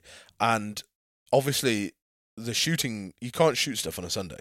You can't shoot Oh, game. on a you're, Sunday you're Scott. we were actually way off with uh, the speed that it can do. Oh wait. Yeah, yeah. So 70, I mean, so the fastest land animal is the cheetah, but I mean, the fer- peregrine falcon would be definitely the fastest because it does 242 miles an hour. No. By fuck. Yeah, Seriously? yeah, seriously. I didn't think you could fall that quick. That's. Straight from Wikipedia, Yeah. That Okay. is that is something, isn't it? but that must be when it's in a full dive, surely. One of the yeah, it must be one of the coolest things I've ever seen. Um, was not with people, not falconry, um, but an eagle and a falcon hunting grouse together, wild birds, because a, peregrine kills birds that fly, um, and an eagle kills grouse that are stationary, a golden eagle. So they, they duck into the heather. It's not fast enough to catch them when they fly, but a peregrine is. And these two birds were working the eagle over the top of the falcon. And if they flushed, the peregrine killed one. And when they sat, the eagle killed them. So if they These saw are the wild first- birds? Yeah, yeah. So that you And think I there was am- like a bit of an understanding a hundred percent. I I know it. It sounds ridiculous, but you could not watch that and think that was that was a random coincidence. It was so. It it, it just. It, and I've spoken to a few. I know a few keepers that have seen the same thing and talk about it. Yeah. I'm just reading further into this Wiki- Wikipedia. In terms of like relativity, Yeah. what do you think the fastest creature organism is on in the world, and how fast does it go? Hang on, it's probably Is it something really boring? Yeah, I mean it's relatively. is, boring. is it Is it not like like, is it not like the claw? Is it not like the claw of a crab or something? no, no, it's not. It's it's a mite. A mite. A Californian mite Jump. travels at the speed of 322 body lengths per second, which, if you do it Oh, in if relative, timed it, to, yeah. relative terms to its size and everything, would be 1,300 miles an hour. Right. So this thing is like breaking the sound barrier. It probably clicks, does it? I don't know what it's doing. There's probably people racing themselves. it's probably a whole. the borrowers. Yeah, absolutely. Racing Yeah. fleas. The Wombles. So Um, it's uh, it's peregrine falcon, then golden eagle, then white throat What? swift. Golden eagle for speed. yeah, yeah, for for a speed. dive. Yeah, I find And that hard to believe. they they they fairly crack on though, don't they? Yeah. rock You dove give them is seventh, You give them a thermal. Mm. Yeah. and then and then ninth on the list is a black marlin, the fish. Black Oh, marlin. yeah. Oh, yeah.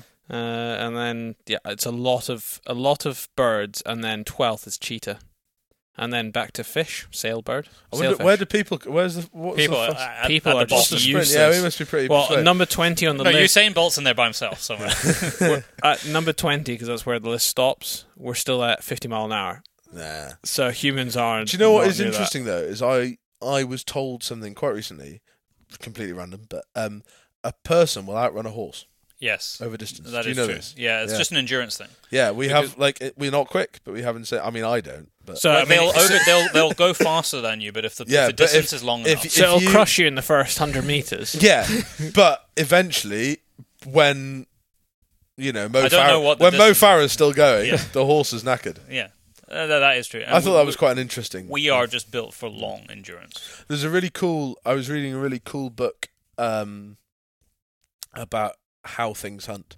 and there's a great term for predators that run things down that I can't remember. Oh, I thought That's you were really about to enlighten me. But it's something like Because there is that tribe that It's runs something. It's where the you know Corsair, like the French Corsairs, the pirates with the really fast boats. It's Yeah. where Corsair comes from. I can't remember what it is, and therefore in my head, and it wasn't in the book, but in my head, it must be where coursing comes from.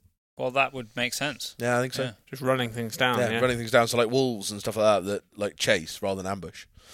Yeah, so that was that was a cool. Some of the coolest footage of that that I've ever seen was wild dogs in Africa. And watching them work, they're brutal, aren't they? W- w- but watching them work together, Yeah. like in the bush, because that's how that's how they that's how they work. They That's just how I imagine get Vel- on a sand. velociraptors probably hunted back so? in the Jurassic period. Well, they they were pack animals, and But they velociraptors are nowhere near as cool as when I was a kid because now we know that they had feathers. So they were actually just big furry Turkeys. birds. big turkeys. Did you know that, Sam? I did not know that. No. Even- even- but you know when you were a kid, like Yeah, the- Velociraptor was the coolest. And coolest you had a wee dinosaur. plastic thing, yeah, didn't you? and they were scaly. Bear in mind, all of your knowledge of Jurassic of of it comes from the movies. so, yeah. Uh, but it turned out uh, this was a couple of years ago that Velociraptors were actually feathery birds. Well, I don't. Know they weren't birds, but they had feathers. but still weren't scary. terrifying and would probably still eat you. Yeah, absolutely. Yeah. Not any less terrifying because it's feathery, just not quite as. No, I'm gonna. But the thing is, right? Like, just scale up a chicken. I mean, and if it- chickens if- are if it- evil. but if- evil if It comes to it comes to this great question that I remember a mate of mine asking me when we were all very drunk in a pub once. and somebody said, "Has anybody got any questions?" And he came up with my absolute favourite, which is, "Would you rather fight ten? You've, have I asked you this? Yeah, you before? did. Yeah. ten, ten duck-sized horses or one horse-sized duck? You'd always pick the horses. yeah. Yeah. Yeah, but if you, But if you, if, if you scale up a chicken to I don't know, like elephant size or something, it would eat us. It would try and eat us because they eat Of course anything. it would. Yeah. Even like today's chickens. The, the, the, there's some hens down there. They seem friendly, but I tell you what. you put a worm in front of me. Oh, No, I, I'm gonna I'm gonna put a tenuous link here. Okay. I, I was Phil- going to have a tenuous, Oh, link, right. not a What? tenuous link. I was just going to say, you know that the most liked picture on Instagram is now a picture of an egg. Really? Yes, as of yesterday, Whose egg was it? It was just a generic egg. Is this like has it been there prove a since the beginning or of something? yeah, Instagram. because the one before was one of the Jenners. Uh, no, Kim Kardashians. Kardashians. Sorry, uh, I get Oh, very the famous people. Yeah, Ah, one of the she, annou- she announced her baby, and 18 million people Oh. liked it, and now the egg has overtaken her. I think that was to prove the point. Well, I'm glad. Good for the egg. so, so my, my tenuous link uh, was going to have more discussion around All right, okay. the picture of the egg, Mine was more of a fact. which was uh, we my going from dinosaurs, which is what Yeah. we're talking about, to rewilding. Now, I'm not suggesting oh. that we're going to start rewilding. strong Monbiot. We're going to start rewilding dinosaurs into a snowy Scotland. Like it wouldn't is work. today. It wouldn't work. Vegetation is different, Yeah, habitat people. different type of. But it, it is very much a conversation point. Uh, we've already seen a little bit of it, not very far from where we're sitting right now. Uh, beavers, not necessarily, Oh, well, yeah. deliberately, but not necessarily legally. I think it's generally accepted. Have been rewilded To uh, Tayside? in some faction to, to Tayside, uh, and it. It's something w- in terms of a phrase. It is in the public's vocabulary now, whereas Hmm. it probably wasn't ten years ago. which we and this is i think i th- i find rewilding fascinating because i see rewilding as being our latest point of viewing our relationship with nature as a people i think that's i think that's all it is which is continually shifting is. over. Yeah, time. absolutely, and it, it you know it, it varies massively. There's a really interesting, um, there's a lot of really interesting stuff about rewilding, and I find it really fascinating. Um, I've been very fortunate to speak to some really interesting people. Uh, I know a guy who's worked in Yellowstone a lot and around there, so I've had some really interesting conversations with him. Someone you should so absolutely definitely have on the podcast to talk about this is a very good friend of mine called Drew Love Jones. Mhm. Drew for the I chatted to him at the game. Yeah, I introduced you. Yeah, Drew for the past four years, five years maybe, has run a reintrodu- a beaver reintroduction pr- project, which was legal, sanctioned by the Welsh government uh, down in South Wales. Uh, he he's run that, and they've been fenced in. They've been monitoring them. Uh, they've been looking at the effects of, of that they have on that ecosystem, and, and Drew's fascinating. Drew knows a lot about. What's his beavers. blog called so people can check him out? Can you remember Oh, off the top of your head? shit. I'll so look it up. yes, well, the Beaver Project is the Bevis Wildlife Trust. Okay. That's what, and Drew is the managing somebody or other of that. Um, and he has a good blog. Uh, he's a good writer. Uh, he's a very nice bloke, and he he's I. I I I have a lot of time to talk to Drew because Drew comes from a background. He's been a stalker. He's been a shepherd. He's been a farm manager. Um, uh, you know, he, he, he is in a very much avert commas because I hate this, but he is one of us.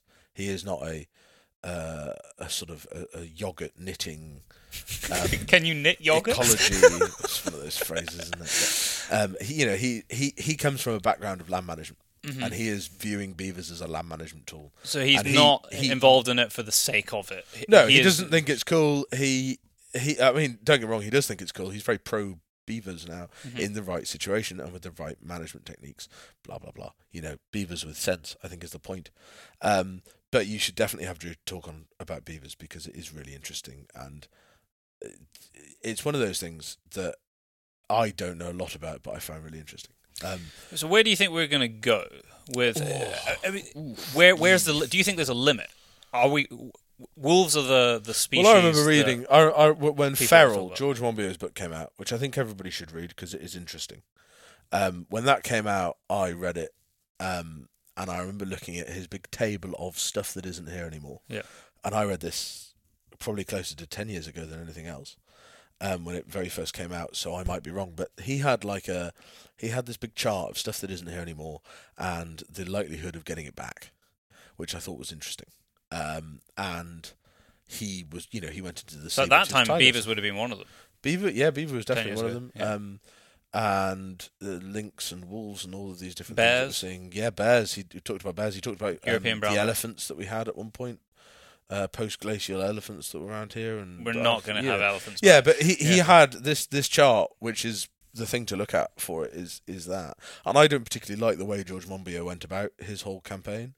Um, I what I respect him for in a roundabout sort of way is the fact that George Monbiot, with his book and his campaigning and his his intelligence about these things, managed to get conservation and land management and wildlife management discussed by more people on more forums of greater importance than anything else I've seen in my lifetime. and get George, people George emotional Monbiot, about it. yeah, George Monbiot was talking about these things on the breakfast show and the news, and you know, it it became an an issue, and there is a big part of me that thinks anyone that gets nature into the minds of people that are obsessed with uh, John Kardashian's baby, You were Any- close. Anything, anything. Who that knows? It could be a John in a few years.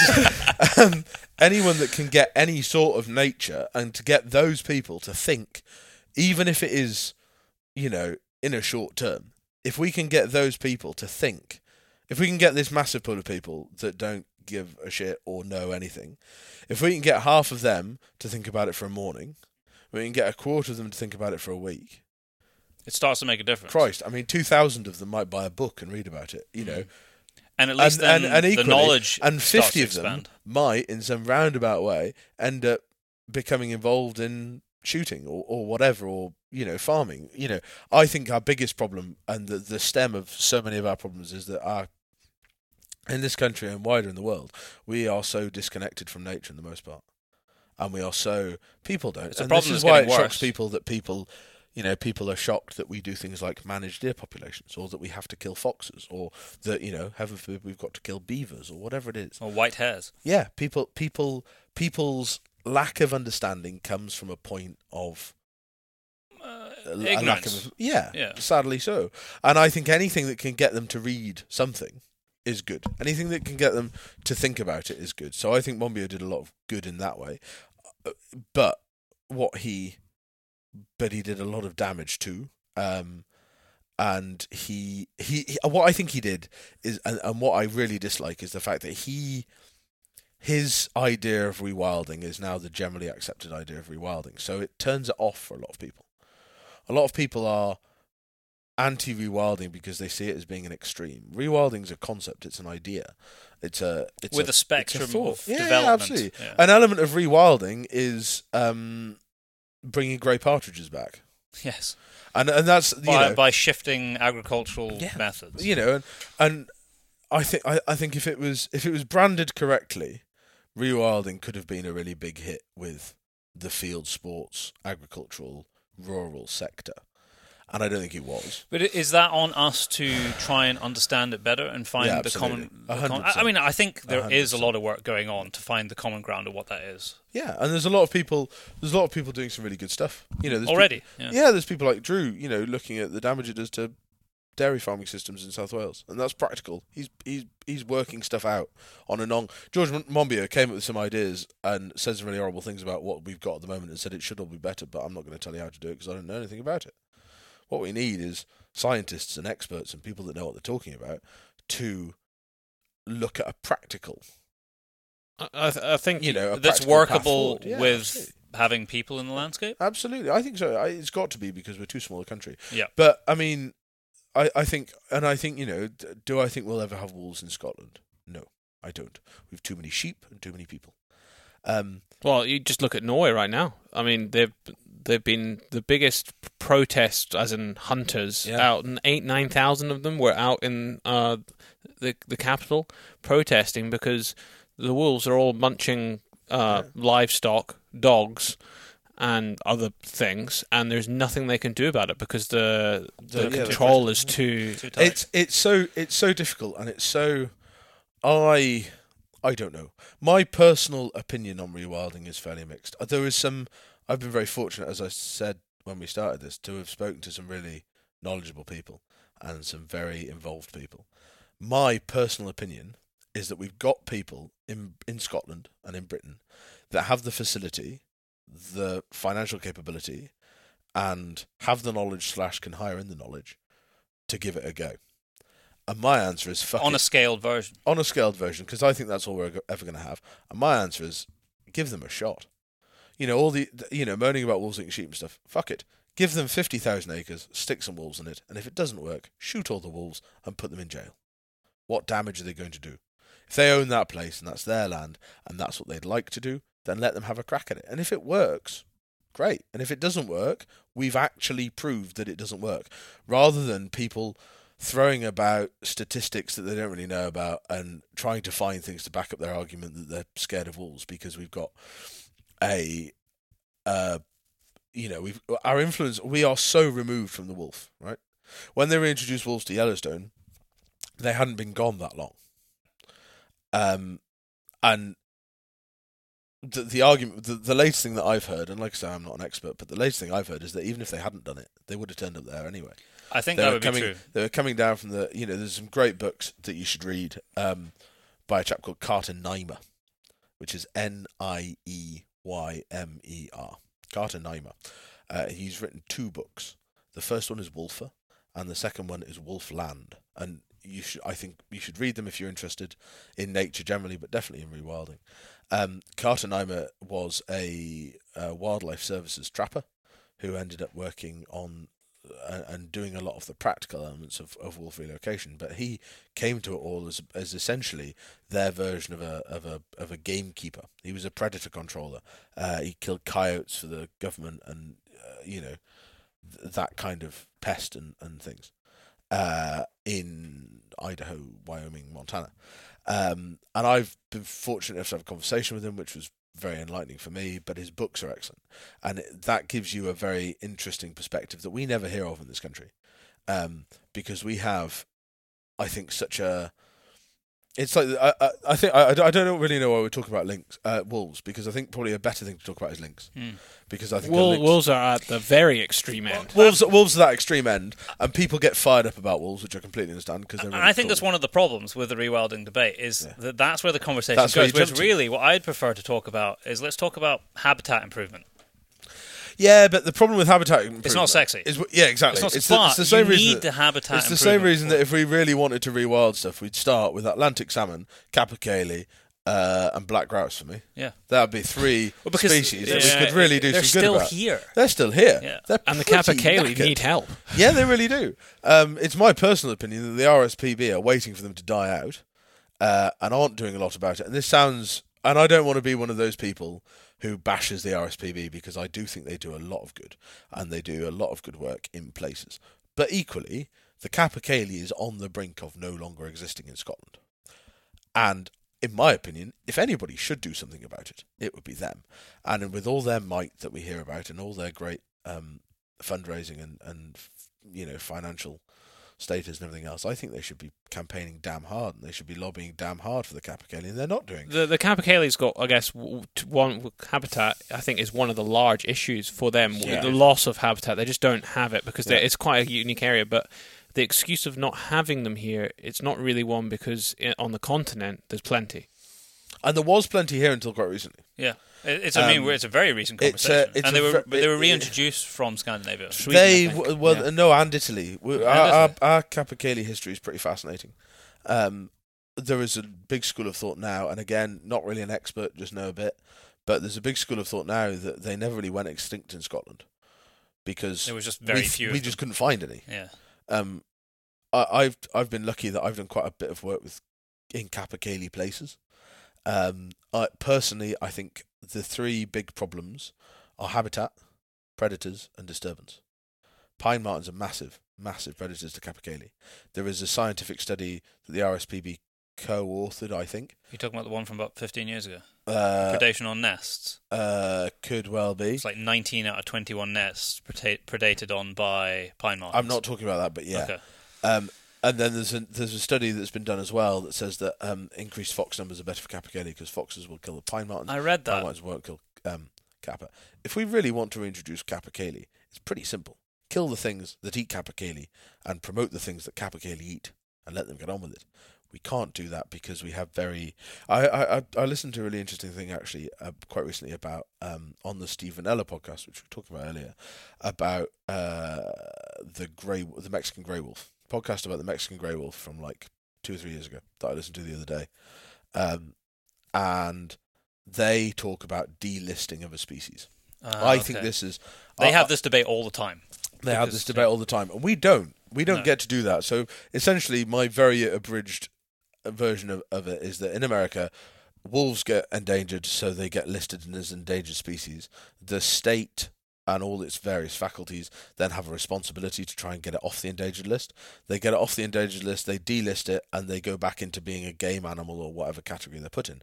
And people can hunt them and all this kind of stuff. This is why there was a big deal in Idaho in the late 90s, early 2000s about wolves being delisted and getting shot. It hasn't. They've had the same conversation population. about bears They recently. exactly. They keep doing it, and this is this. You know, there's a huge debate about that, which I don't really want to get into. What I what I want to cherry pick from that debate is the fact that in America you can delist a species when it recovers from from. It's from because they've got a system in place. They They've got a say, right, we need to achieve this so that we have a stable, sustainable Yeah, population. absolutely. You and and we kind of have that, but it doesn't seem to work very well. Like you speak to my old man, and he will tell you that there was a period of time in his life where you where badgers were very rare. Hmm. Um, and it was rare to see badgers. It was rare to see activity of badgers. So they protected badgers, and badgers are now back at a very high level to the point where uh, I read a thing that like three hundred thousand of them have been shot in the culls in England. Well, So- no, well, I was going to say now at the point now where they're culling them at Yeah. to great expense. Well, they've Absolutely. been they've got caveats. They haven't been Yeah. delisted. No, no, They've yeah, So- got- but yeah. but again, this is what I mean is so the badger is to me a success story of protection because it needed protection. Apparently, I wasn't there. I don't know, but apparently it needed protection. It has recovered, and now it's at a stage where, in my opinion, we need to consider its protection. There's there is science and arguments to say that buzzards are in that same situation. Um, there's a really good project which I probably mentioned last time I was here that I did some work on called Wildlife Estate Scotland, which is a biodiversity accreditation for estates in Scotland. And the two species that um, we saw increasing through the forms we got back about wildlife numbers, the two species that were across the board increasing were badgers and buzzards. I bet I bet ravens are, will be somewhere in I think the, in I the think top they were stable and increasing depending stable where you were. Yeah. Raven Raven's spread is not as prolific. Um, but to me, if we're going to have a sensible and uh, effective um, wildlife management system model, whatever the hell you want to call it, we need to. You, you, things can't be protected indefinitely. Because what you get then is you you know we have a huge pine marten population and capercaillie are getting hammered because pine marten And there reasons. seems to We be do nothing we can do about about it. And do you know that the cynic in me thinks that the organisations that are kind of built around supporting whatever species that might be. You could say uh, birds of prey. We're talking about buzzards potentially around this sort of scenario that we're building here. It is not in their interest to actually have a, a true success.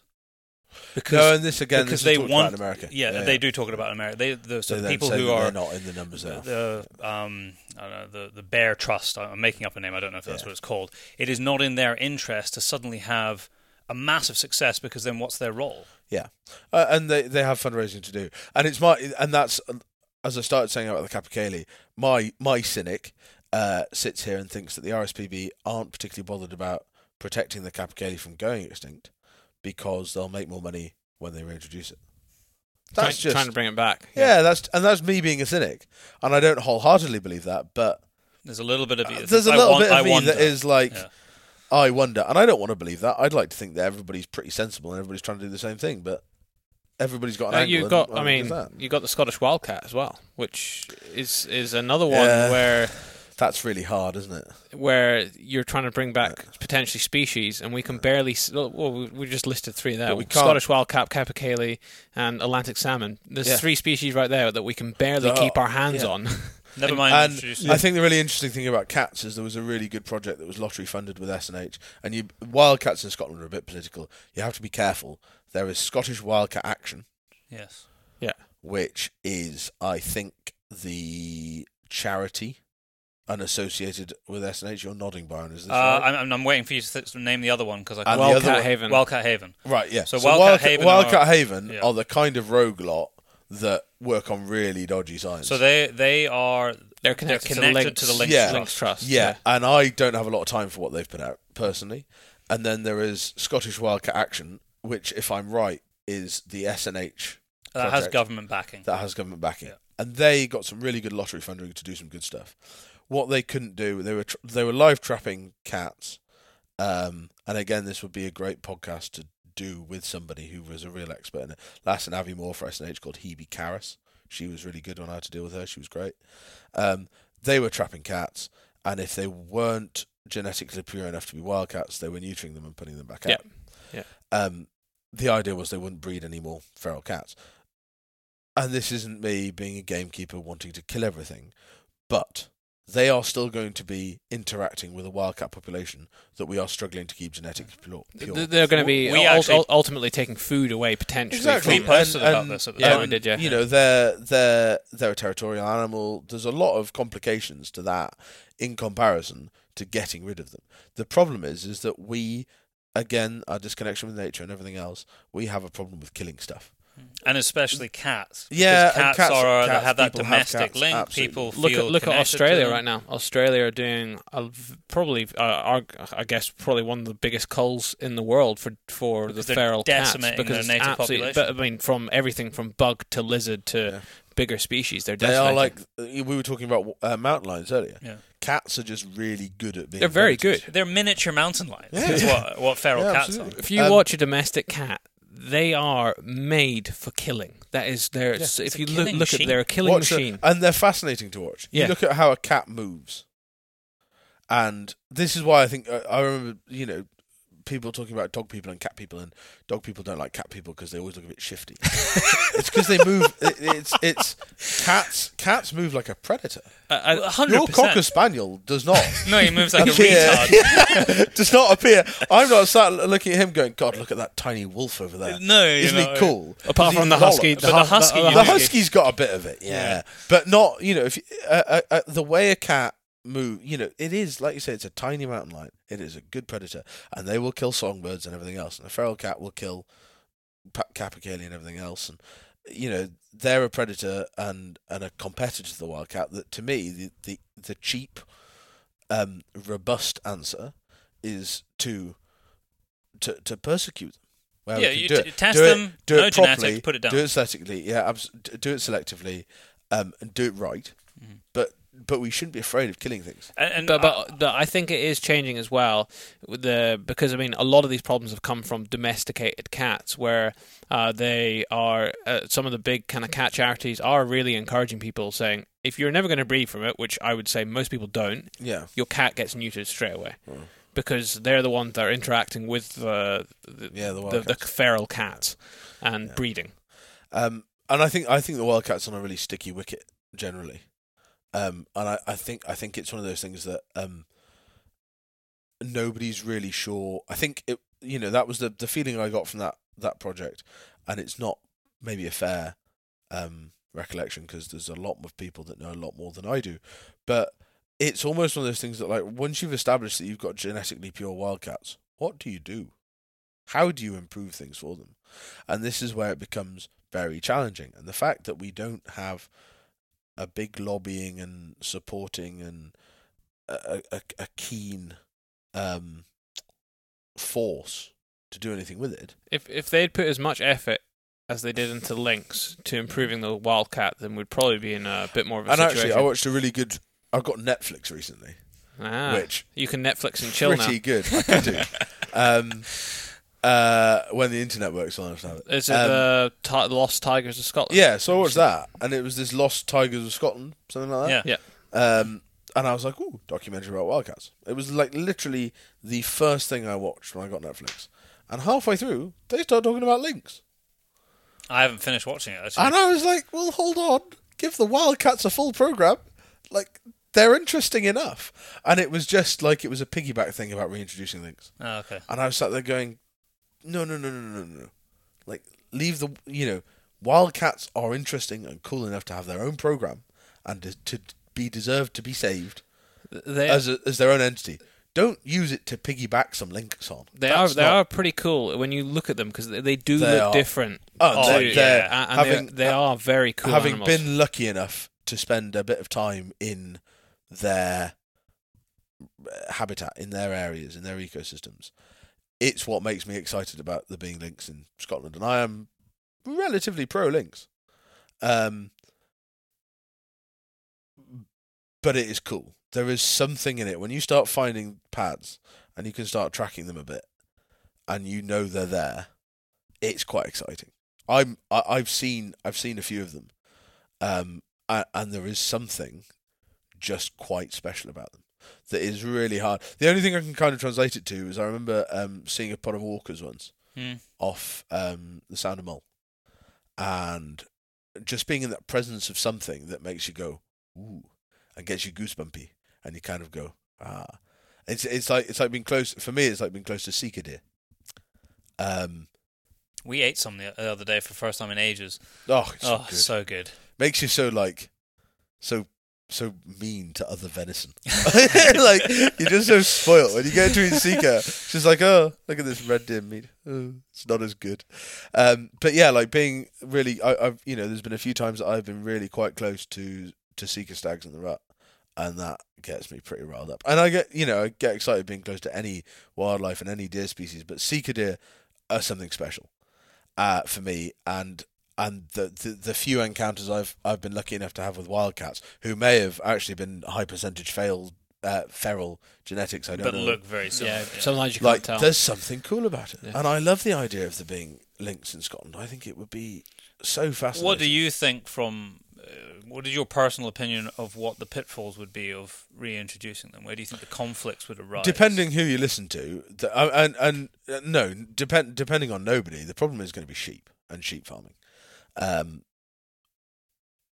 uh, I there's a really the the book the book that the lynx that David Hetherington's written, who's a, who works at the Cairngorm National Park, who I think is probably involved in the Lynx Trust, which I think is called The Lynx and Us. The forward is by Anders Holch Povlsen. Uh, that's a good book. I meant to bring it to to lend to you because it's a good book. It's a book worth reading, and in that they are they are pro lynx and they uh, they detail a lot of uh, a lot of case studies and things where lynx aren't a problem with sheep stocks, and they they seemingly have the science to back that up. My opinion is that yes, lynx will probably kill sheep, but I'd be quite happy to see some agricultural subsidy to a point going to mitigate that. But I think it's one of those things that, like I said before, let's give it a go. Let's put some lynx out there. Let's put six male lynx into somewhere like Kielder, for argument's sake, or that was other- one of the ones they. that was that was where they were getting really excited about recently. But let's pick a wood that suits it. Fire some lynx in there with radio tracking collars, and if they cock up and kill everything, and we can't cope with them, we'll find them with radio collars, dart them, and put them in a zoo, or kill them, or we'll do whatever. But let's have it. My angle now is let's let's give it a whirl. I know off the top of my head, I know three estates in Scotland um, that would that would give it a go of different sizes. If you said here's two male lynx, kick them out. They they they go for that I. I think the issue with uh, much of the debate of species like a lynx is that most of the organizations or people who push such things don't want to have an honest dis- discussion about the. I was about to say backstop. I don't know if I want to use the word backstop with all this bre- the, bre- The. Brexit talk, but yeah, The what the what the real management would be when there's an issue because they all want to It create to a scenario shielded in a where way. they're shielded and protected for in indefinitely. Like, I, I I I know exactly what you mean. The way I would put it is slightly differently in that I think we, as rural people, who are directly affected by these things in a lot of cases, I think we have a fear based on history of being fed half a story. and, and that's what the problem is. I think that's the problem. I think we have got that there is there is there is significant evidence of us being fed half truths and half stories, and I think that uh, my father, my father hardly entertains the idea of rewilding and putting lynx in because he just doesn't trust the idea, and he isn't interested in finding out more about it. He is quite close-minded about it. We don't need them. But And there is a definite angle as well with all of these things that there's a reason that we wipe them out. You know, historically, when we when life was considerably harder, we had considerably less technology, we had considerably less disposable income and means for these things. We put a hell of a lot of time and effort into killing things like lynx Wolves. and wolves and bears. And and there's equally an argument I think that we would probably have lynx in this country if we weren't an island. Yeah, You know, Yeah, they, have, well, have repopulated a Yeah, lot of Europe. yeah. Um, so and and that would be so much easier. I think if we were talking about the lynx that had turned up in Lothian that had walked across the Dogger land, you know, if that was still Yeah. there, it wouldn't be the same as someone actively putting them there. Because I think as soon as people start about reintroducing things, they are saying they're either saying it openly like Monbiot is, or they're sort of it's being said. Yeah, they're inferring that um, the the way uh, our rural places, our wild places, whatever you want to call them, the way they've been managed isn't good enough, and we've made a mistake. And that's a hard thing to hear if you've got generations of your family invested in that. You know, I've got pictures of my grandmother's grandfather standing at his farm with his shotgun and his dog and, and and you know and all these things go back and and as soon as somebody criticizes we are we're a defensive people you know we've seen fox hunting taken away from us we see significant attacks in inverted commas on our way of life frequently and and we have this instantly defensive standpoint which i am guilty of taking sometimes and am definitely understanding of and I think that's the whole problem. A lot of the problem, not the whole problem, but a lot of the problem with rewilding is because it is, you know, George Monbiot saying that the, um, you know, the sheep in the Lake District have destroyed the ecosystem is very hard to hear if you're a sheep farmer in Lakeland. And Frank Fraser Darling calling the Scottish Highlands a wet desert is very hard to hear if you're a, a, a Highland deer stalker, a Highland gamekeeper, a Highland farm, whatever it is. But at the same time, I think we are all aware that you know we need a diversity of, of ecosystems, and I am quite pro seeing. I you know I've I've been lucky enough to work in Caledonian Forest, uh, you know some of the oldest Caledonian forest in Scotland, and it's a very special place. It is. and I've taken people unique. there. I've Mhm. been I've I've been lucky enough to take people there who were shooting people, who were hunting people, whatever they were. I've taken people there, and I've never had one of them not say, "God, this is a very special place." It has. There is something about an old growth Caledonian forest in the same way that I've been in some oak woodlands down in England that had a similar feel to them. It's like it's nature's. Those big forests are like nature's cathedrals or something. There's That's a nice way of putting it. Yeah, it. that's a good is way of putting it. something in a forest and in a in an ancient forest that I think is very very close Yeah. to, to, to where we've come from. Um, and and you know, like I say, some of those people I've taken to Caledonian Forest are very anti rewilding, and they're they're very anti, you know, or almost maybe not anti, uh, you know, that they're they are biased against planting more trees and rewilding and that kind of stuff because they love shooting grouse and stalking deer and things like that that are associated with our managed heather hill. But you take them into a Caledonian forest and they all think it's special. But it doesn't. It, think- do- the thing is, it doesn't need to be one. It doesn't need to be all or nothing. No, and, and that's And, and I And think a lot of people view it like that. That's uh, th- uh, you're exactly right, and I think um, it is it is it is you know we, we do a lot of things well in this country and we do a few things badly, but let's have some places with Caledonian forests and lynx running about and that kind of stuff. In my head, But it doesn't mean wiping out Yeah, all the deer in Scotland. But let's it means have let's have some driven grouse moors too, and, and But- but- let's you know we also have a very complicated situation in Scotland, particularly where some things come at a political angle, at, at, at which is a complete Yeah, different ab- angle. politically driven rather Politically than driven, driven for absolutely, honest yeah. reasons. and uh, and that you know that makes everything more complicated, and I think that just that's, Muddies that the it waters muddies adds another water. layer of Very of- much so.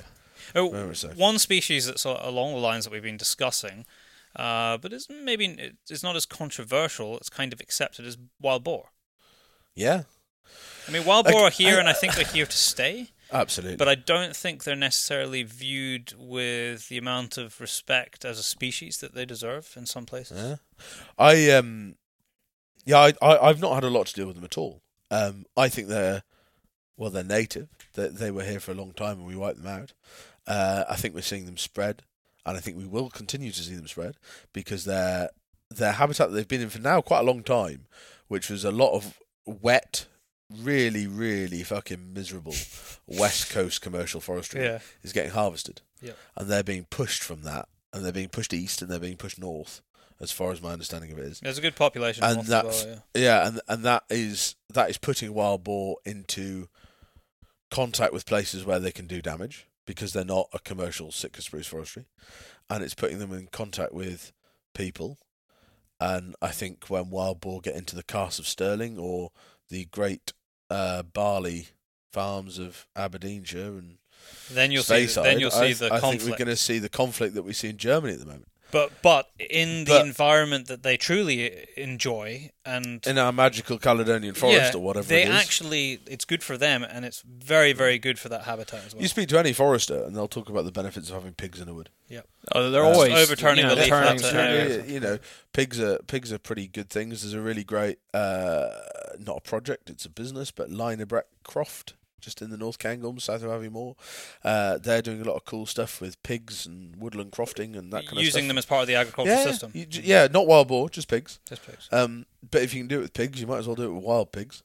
The um, thing is, most of Europe manage they do manage their pig population, and Yeah, in they- parts of Germany They've got this great history of it too. They do have a great history, which we, uh, well, we might have had, but it's certainly been lost because we haven't Yeah. had boar in, in great numbers for many, many years. I don't actually know what the length of time I think. I think what's really interesting and what's going to be really telling, and I view this as an outsider because I've had nothing to do with it, but um, most of the wild boar management in inverted commas, as in culling, that's happening in Scotland at the moment, I think is happening uh, using night vision equipment, thermal equipment, spotlights, that kind of stuff, Yeah, I think a lot of it's um, been done in forestry, which forestry is commission. completely legal. Uh, a lot of it's forestry based. A lot of it is then, you know, in Dumfriesshire they've been doing this for quite a long time.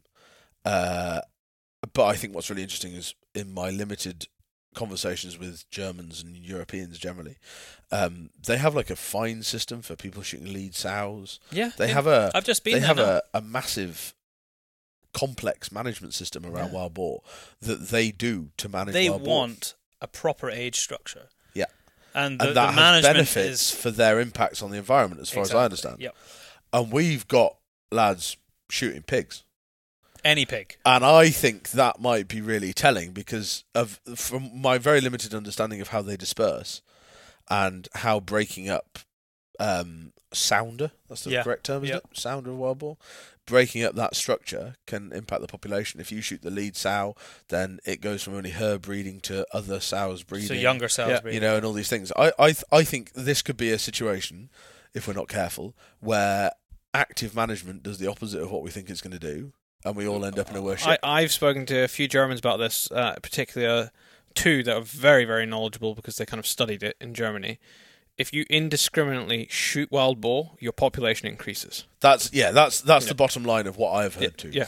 So why why do you think, as a, a hunting community in this country, and as a species that we can legitimately and legally hunt, Yeah. why aren't we actually being proactive about a species that we are still uh, in kind of control of suggesting how we would manage it and actually doing something that would be science based with it, Oof. rather than indiscriminately culling?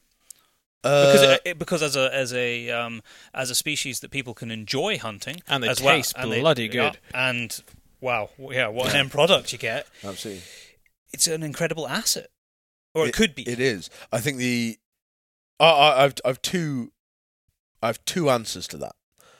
Um, the first one is a bit more factual, and the second one is probably my more, more my opinion. The factual answer, I think, is that they're a massive they're a massive uh, pest in forestry situations. especially for young in- plantations. in, in young plantations where deer are, and therefore I think our gut reaction is the, the, the forester's reaction, as it is to so many animals, is to kill them all, uh, preferably immediately, um, and before they do too much damage. Uh, and therefore you get people like myself whose job it is to kill stuff that we're told to kill, and we start shooting them. And and we shoot them when we see them, and we go and lamp them, or we shoot them in with night vis, or we, we do whatever, and we shoot Whatever you have a license and to do. yeah, exactly. And kind of management obligations and management practices go out the window when somebody's paying you an amount of money to kill something. And that's well, it's how you management make for your living. trees. Absolutely. Yeah. And they're Uh, which, managing- which, which you can't, Yeah. like the forestry people, you like that is their livelihood. That you Yeah. can't blame them for looking after. But equally, and this is this is a slightly more deer management point, but it's something that really riles me, is how badly, how little the forest industry listens to the wildlife management industry. It is ridiculous.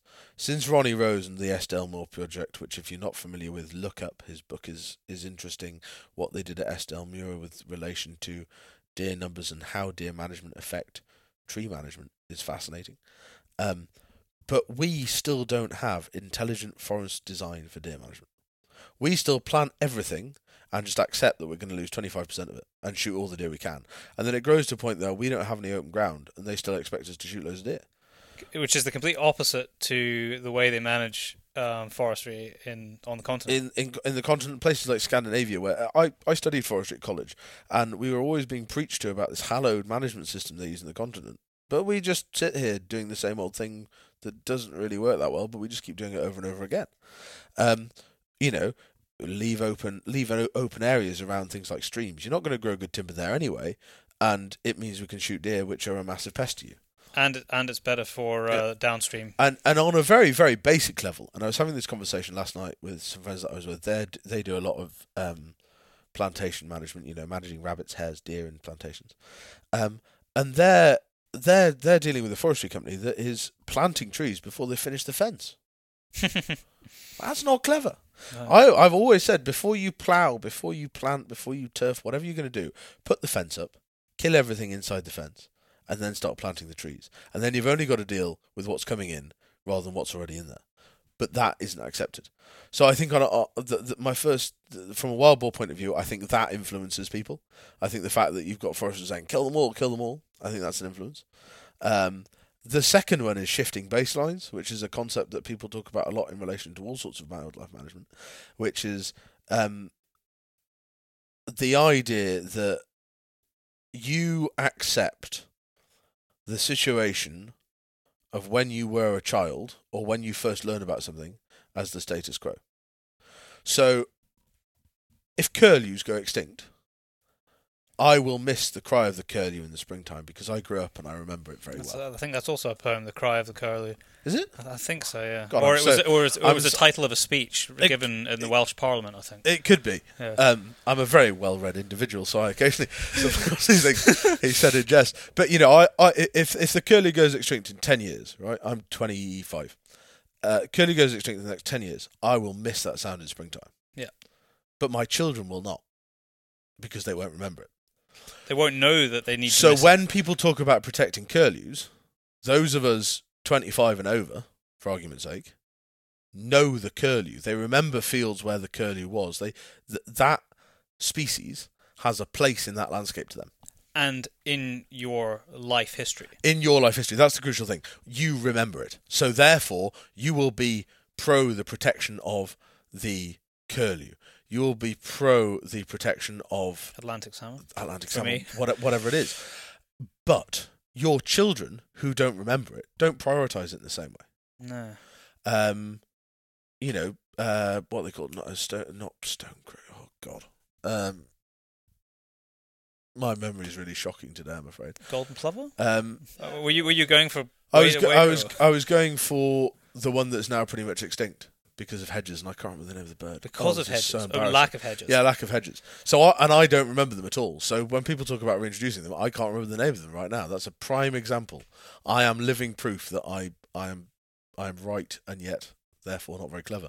Um, you know, birds that went exist that went extinct in this country, or where I grew up before I was there. I'm not as Animated about Yeah. saving. exactly. You don't get the same. Like you say, you remember there being more salmon. So now there's less salmon. You're really bothered. But your children, who might be born in the next ten years, so they get like, bothered well- about stuff when they're ten Well, years. there was never any salmon here. yeah, exactly. There was never salmon, so why are you so bothered about them? We're just not salmon fishermen. And I think there is there is that with the wild boar too, in that there's a there is a a, a resistance to them because they weren't here. You know, if you think the average policy making person is probably between the age of forty and sixty, Like the people that represent the National Farmers Union and make their policy, or the government, or or the gamekeepers organisation, or whoever, they're probably between forty and sixty. Yeah. because Wild they, they've sort of served their, their haven't- time yeah, exactly. grafting, Wild and now Boar haven't been there. Lynx haven't been there. Wolf haven't been there. They're not bothered because they weren't there. And subconsciously in your head, it was right when you were a child. That was how it should be. And I'm sure that the ca- shift, that like, does shifting carry a lot of baseline parium or something like that. uh, um, paradigm. It- Yeah. paradigm. It's it's a it's a proper scientific thing that I'm not clever enough to understand. But that's yeah, that's the basic. I'm really annoyed. I can't. I think I the name of heard um, uh, Dick. No, not Dick. Um, what, Dick Balharry's son. What's his first name? oh, Richard. I don't think it is. Uh, he he was talking about it at a a chat at Scone Palace Game Fair Right. um, last year, all on rewilding, right. shifting baselines. Yeah, that would be that would be about right. Sorry, I'm I'm presently being very rude. Byron, uh, no, Uh, Daryl, with yeah. your internet, can you try and find out what this bird is that I can't remember? Yes, um, I'll tell you what I- we're gonna do I'm is- currently looking right now. Daryl can look up the bird. I'm going to take a toilet break because we've been talking for a long time, Have we? and also I can go and put some wood on the fire because I'm also getting cold. Probably probably a very good idea. And then we can pick it up from here um, and talk about our social responsibility because I know it was, it was one Cool. of the things on our, our list to try and Absolutely. touch base on today. Shall we also get a coffee? Shall we have Let's a little do break? that Get a as well. Cool. And we're back. We're coffeed up. We've got the fire on, so I'm no longer freezing my nuts off. Uh, we were going to talk about social responsibilities, but we've decided since we've actually talked for two hours already, we hadn't realised how long we've been Yeah, talking shit mad, for, uh, that we are going to instead. Oh, well, actually, uh, before we skip to what we're going to skip to, we found the bird that you were talking about. That Oh, yeah. I hope you remembered now. the the corn crake There we was the word I was looking for, which is a red level in the UK, so it's sort of critically critically endangered. I can't say I've ever seen one in my life. No, No, I've never seen one. I don't think I have. I'll tell you what I did see, which is either red or amber listed. So I see them every every time I go out onto the foreshore. Is red shanks, I'm going to Google Yeah. that right now. and I while- see while quite a you lot of talk. red shanks up on the up on the moors. Up on I saw something grasslands. the other day that was really cool. I saw a Slavonian grebe. Oh yes, I know what that looks like. Yeah, and I want to know if that's endangered or But not. how many different grebes are there? Because A lot. a lot. I think yeah. there's a lot of grebes. Yeah, and they all The have a similar horned look about them, being the same family. The horned grebe or Slavonian grebe is a relatively small water bird in the family. Ooh, Oh, is this pronunciation time? Poddy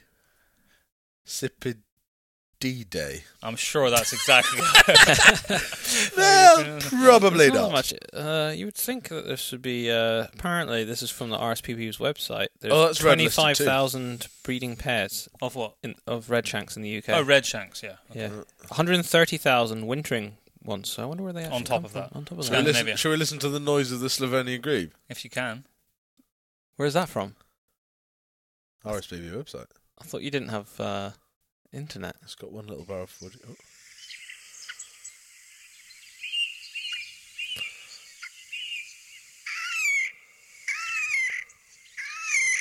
There you go, We could do a whole podcast of bird sounds. Yeah, just, just the three of us sitting on the RSPB website. You see, this I think this is great. I, well done, the RSPB, because their website is is sensationally good. I use for it bird all the ID. time for bird ID. I ID. use it all the day, and I, I, you know, I think the RSPB have a really key place in in in the UK in educating people about birds and nature. Now, I, I need to say this before I forget because I forgot. We were talking about Sika earlier, and we were talking about their environment. Now, the sound they make, if you if you didn't know what they were, is absolutely terrifying. Uh, have you ever heard one really close up?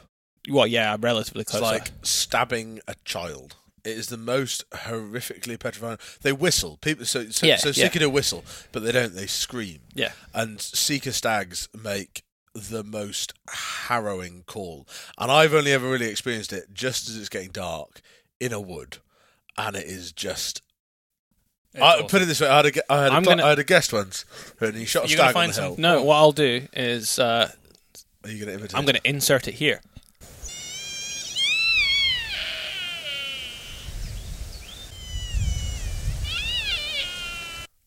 Now, seamlessly, without you knowing, Oh, that's very good, isn't it? without you uh, seamlessly, you've now just heard it. No, we The heard a wonders of lot. technology. We heard a lot of Sika calling. We did a job in Ireland. Yeah. Uh, end of last year, and it was just Sika Central. I'd really like to go to Wicklow and have a look at the Sika there because it's so different. But I had a, I had it for those of you that aren't familiar with the Sika, and I'm sure most of you are. But anyway, it's a cool story.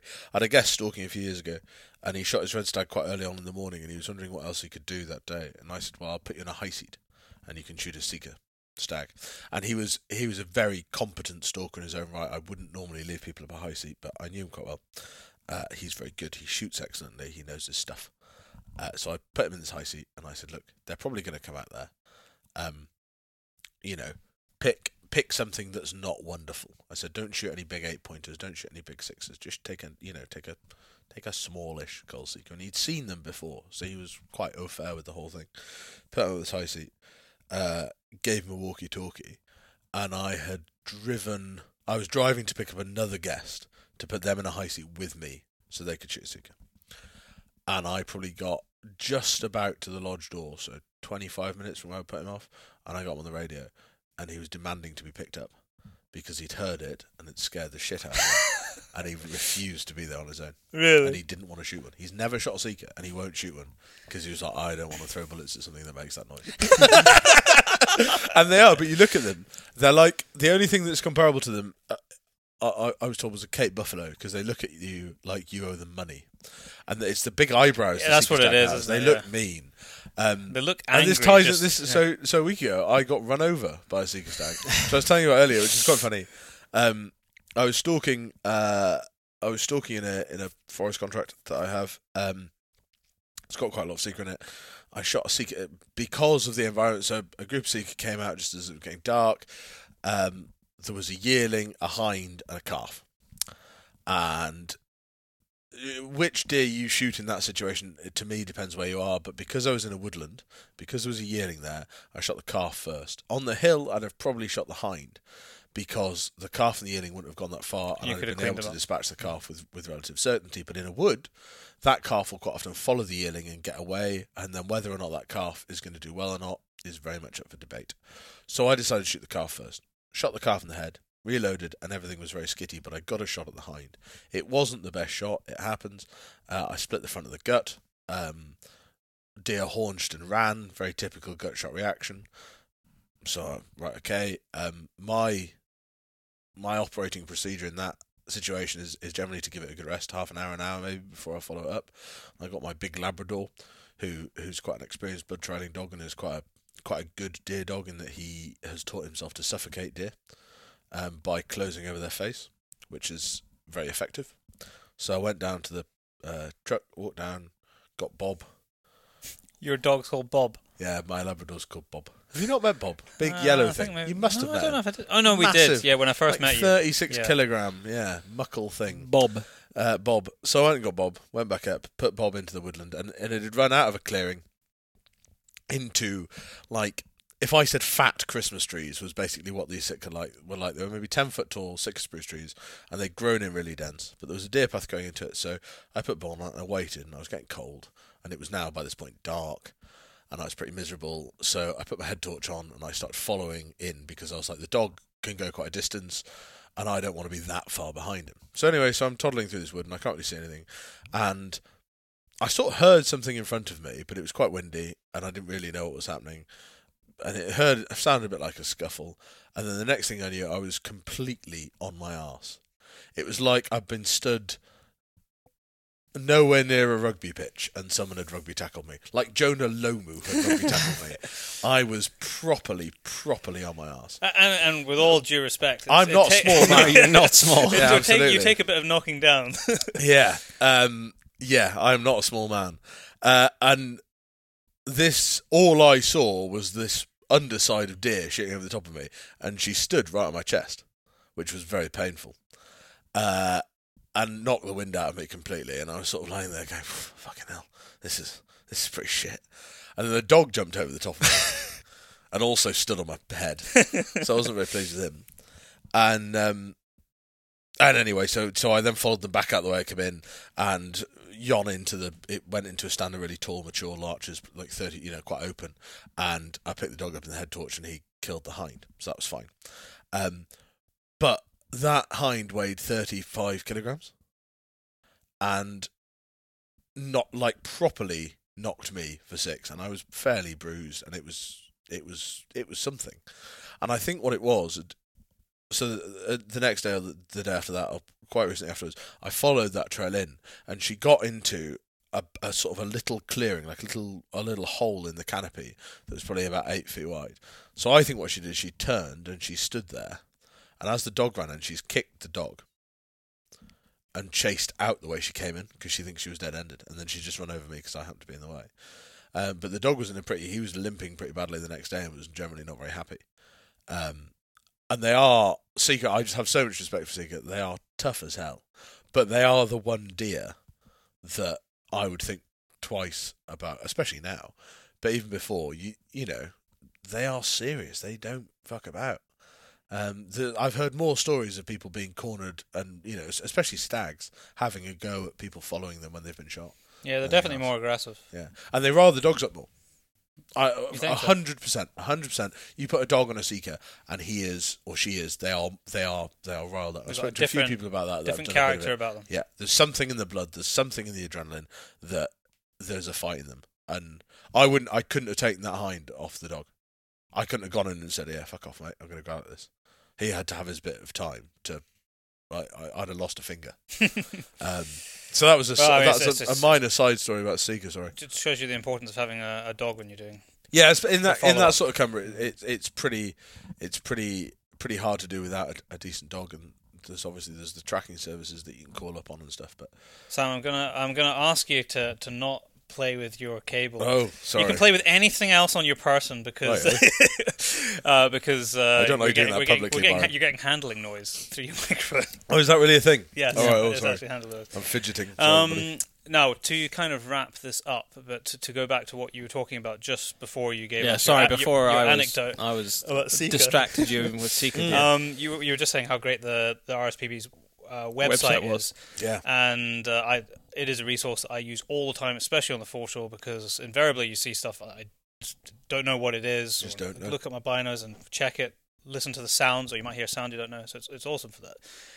And I would love to see a situation in the future where there isn't this immediate knee jerk knee jerk negative reaction towards an organization like that that does do a lot of good things they might not agree with us on any any number of aspects and maybe haven't necessarily been friendly themselves but I think we've probably given uh, as good as we've got in some circumstances but that kind of brings me to to organizations and things that are happening now and there's a lot going on particularly in Scotland we were uh, hounds were um, hunting with hounds has been yeah. brought up just in the in the last couple of days.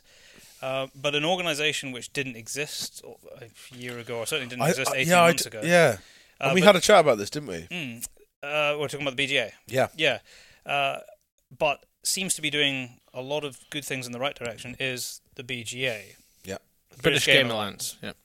Um, in terms of promoting game as a food source. What's what's your take been on it? Because to be honest, I've been and still am a little bit. I've been very impressed recently, but pretty reserved as to how successful they were going to be and the direct. I still want to see more more Yeah. of the direction, but you But you're can't take Scottish, a, so you're you, naturally negative about new things. you can't take away from the the effort that's been put in. Um, certainly from what I've seen recently. Absolutely not. No, I think it's uh, I uh, well, I I have a few thou- thoughts about this kind of thing. I um, I don't actually think we needed a new organisation. I, I think that was a, I don't think that was a bad move. What I'd like to see is one organisation, which we don't have. I don't think we'll ever have. There's too many politics around it. People are too, um, Tribal. yeah, and that's you know it, it is it is just it is pretty crap that it's it's a bit like the whole Brexit and uh, not to be political because I'm not a political person, but there is the big Brexit issue, and around that is there is such point scoring, Internal politics. internal politics, bitch fighting, whatever you want to call it, and I think the shooting world is very much like that. My my experience of organisations is people winning points and people trying to prove things, and I think we're at a time we're at a time in our history where we can't afford that. We need, uh, and I am convinced we need a we need a single voice that speaks for everybody. We can't have eight voices because nobody listens to them all. Um, we it need kind of single- dilutes the message somewhat. I think it does, and I think I think we can all agree on the basic things, and imagine the imagine the might and the force and the knowledge we could put together. Um, my big problem is that say say we've got eight organisations, we probably do. I struggle to see reasons to join most of them, which is really terrible. Um, you know, as a as a professional deer stalker and a passionate countryman, is that the term? That's probably the term. I, guess I think it's more of an English term, but yeah, Yeah, I- countryman, I- don't, I think don't know I, what don't see anything use. wrong with it Yeah. as a term. Um, you know, Woodsman would be the American Oof, version. yeah. Would you? You are from south of the wall, so I am indeed. Um, but you know, as someone that's passionate about all facets of of of the British countryside, the sports that are in it, the management tools that are in it, however you want to, you know, whatever I am, um, there is no organisation that properly represents me, and I think that's very sad. I think that's uh, beyond being very sad. I think that's quite worrying. Um, and I, th- I I think we probably should have one great organisation that does things on behalf of all of us, and we can all give a considerable amount of money to a year. That is something that bothers me on a slightly separate point, and I will get I will wing this back to the the BGA, I promise. But um, we are really as, as a people, we are so shit at giving money to stuff, and yet we are so keen to spend money on stuff. Like if I tot up the amount of money my average guest, client, friend is wearing and carrying when they go stalking. It's a lot. I reckon you're over two grand. Mm. I reckon comfortably. Un- By the unless, time- unless they've got a Blaser rifle and a Blaser scope, and then that's that's two grand in the scope. Yeah, and and Another two grand in the rifle. yeah, I was going to say, and not my choice. They could be they could Um, be walking in ten grand, and that's without a yeah, pair I, like absolutely. Yeah, you you could easily. I'm just trying to think. So if I if I so I'll, I'll, uh, as the example, I am wearing a. So I'll be wearing a 250 quid set of boots, nearly 100 quid in gaiters. Uh, if I put my Swazi dungarees on, which I don't at the moment because they leak, but hopefully they're fixing that soon. I've got 400 quid in dungarees. I've got a set of thermals that are probably 100 quid on. I've got a jacket that's probably nearly 500 quid. you're two- getting you're getting up towards two grand now. Two thou- yeah. 2,000 quid in binoculars. Yeah, So there's four. Yeah, I mean, I'm not gonna. You're not carrying a rifle. I'm yet. not. I was going to say I'm not going to add up how much is in my rifle because it will genuinely make me cry. Um, you know, a, sh- a set of shooting sticks is 200 quid now. Um, but if you turned round to the average person and said membership of this organisation is 150 pounds, you would have a hell of a time getting out of them. That's half a set of boots. But I would need a lot of convincing before I gave any organisation. I uh, put it this way: there is no organisation in the UK at the moment that I would give 150 quid to. That's a sad state of affairs. because you want to see what they're doing beyond Yeah. making sure that they can promote themselves enough to get your membership back. yeah, in abs- a year's time. absolutely. And I and I want to see actual results, and I want to see people that genuinely care. So, what kind of results would you want to see? So, what's missing? Like, What's- what, I mean, obviously, a- missing? you think there's a large spectrum missing, but what if we start to, to break it down to a basic and level? put me right on the spot. yeah. Um, what what do we need to start looking at? I think there's a lack of joined up thinking. I think there is a lack of representation for, um, in the words of Hot Fuzz, the greater good. um, I, I, I think there is, for instance, um, you, you, you take you take deer management, right? Bad practice in deer management, which exists. People putting culling of deer before humane deer culling exists. You know, numbers over where it's shot, how it's shot, how it's Yep. dealt with, definitely exists. There's a lot of examples of that, public examples of that. Nobody's bothered. When when uh, the Loch Lomond and the Trossachs thing came up two years ago about putting helicopters back in, what did the British Deer Society say on behalf of the deer for deer welfare, which suppo- supposedly is their remit? They said nothing. They had no opinion. Uh, and I think that is pretty shocking. Um, I think there is a there's certain sort of untouchable things that they that the organisations are unwilling to do, unwilling to talk about, which I think is quite short sighted. Um, there was a really interesting debate at Scone Game Fair this year, which I was in the audience for, which the BGA was involved in, and, and you know I I put my hand up and said that all of these problems stem from a lack of education. What are we going to do about it? And do we think that mandatory training is acceptable? And the British, the uh, BASC, the British Association for Shooting and Conservation, basically said, "Oh, we don't, we're not going to do anything because we're scared of losing members." They, they Ah, don't want to enforce Yeah, mandatory they, training. They don't, they, they, and, uh, and they don't want to be overly critical. They, you know, the problem is I think everybody gets a little bit too, and I can I can understand why because you know every everything's a business and everybody's got to be paid and all that sort of stuff. But we haven't got, not that it's right in America, but you've got the likes of the Backcountry Hunters Association in America, Backcountry Hunters and Anglers, and they're like a, a sort of a young, spunky, bit renegade, say what they think kind of organisation. And I'm not saying that that's what we need, but I think we need a bit more, a bit more action and a little bit less just sitting there. I I, I, so- I sometimes feel that the way that some of the organisations are is they're a bit, little bit more like politicians, more interested in keeping their job Abs- no, I, I completely agree, and I to, to some to some yeah, and I think they have. I think these organisations, and I don't know because I'm not an expert, but I think these organisations have a lot of money. I don't understand how they can't have a lot of money. Some of these organisations, and I wonder why they're not spending it. Having lots of money in the bank account does nobody any good. It just keeps accountants happy. Let's spend a shitload of money lobbying about what matters to their membership.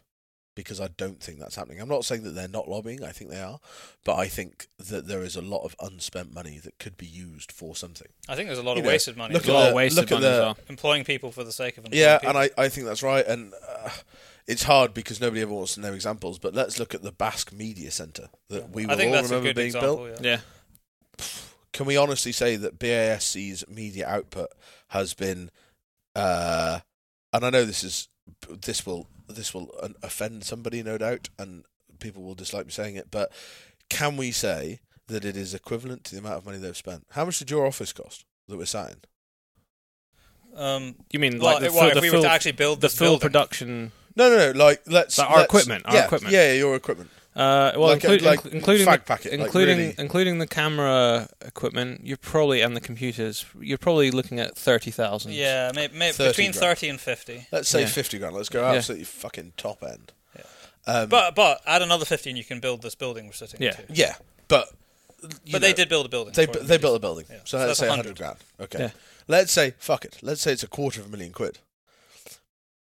Look at your output, and this isn't blowing smoke at your ass because I hate doing that. We didn't pay him to say this, but no, they didn't, and I wouldn't because I don't really like them. But uh, um, look at your output and the expense of your output and what it has done, and then look at what that media centre's produced. that And was I, a million pounds. it- Million I pounds. thut it was more. Is it more? I thought it Maybe was. it was the just number the I had in my mind We was should I had a million in my head as well. Yeah. I thought it was two and a half million quid they spent. on. Maybe- Even if it's a million, it's Yeah. a lot of money.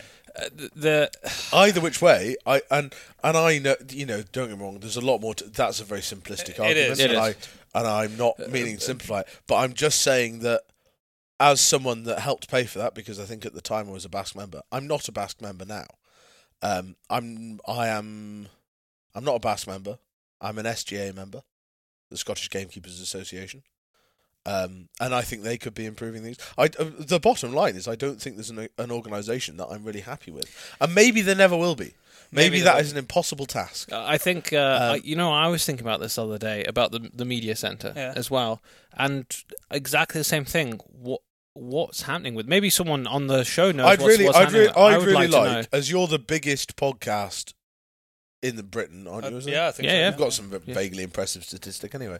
Um, and however many people listen to these things, apart from when I'm on it, nobody listens to it. Um, I'd, I think BASC, it would be great to have somebody from BASC come on here and prove me wrong and say, actually, Sam, you're wrong. This is what we've done with that money. This is what we've achieved. This is the quantifiable result of that spending. I'll, t- I'll, And then I'll come back on here and apologise and maybe even join. I, I tell you what though, their output for when the Welsh thing was going on for the video was that really piss poor. It was. It was shocking. And- uh, I, and- I and- looked at it, and I c- a, a child could have made that video that they they put. I'm not saying, oh well, we should have done it. I'm not saying that at all. Anyone could have done it, but their output was was shocking. And I'll just I'll point out just as a as a matter of fairness here is this year for the first year eh, since ever I joined BASC because I know or have got to know some people in it that have given me some faith in the future of it. Yeah. So I joined it. And- so so we we are making these criticisms, Yeah. but I I'm I'm not sitting here being a hypocrite people- or trying to be I hypercritical of it because I am currently a member, as I've just admitted. So, Good. And there is an element of but me, I agree with what you said. There is a big part of me that feels unfair in what I've just said and what I think. However, and there is uh, there is people that will tell me that well, change it from the inside out. But for those people that think that, as I'm saying this, or have thought that generally, we should all join the RSPB. We really should. Um, and I'm not an RSPB member either. I, I just I I struggle. I, I really struggle with the organisation thing at the moment. That's and we'll put a line under that for me at the moment because we need to talk about the BGA, which I think is doing good stuff. Um, but even then, I think I don't know if it's being supported as much as it should be. I don't think it's being pushed as much as it should be by the other organisations.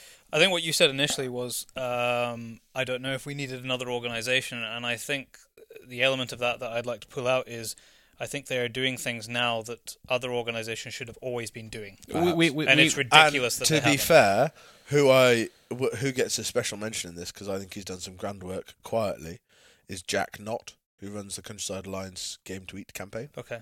And There is also, to be fair, just while I remember, there is That- a BASC equivalent, and I, what is the name of it? Natural Larder. don't know.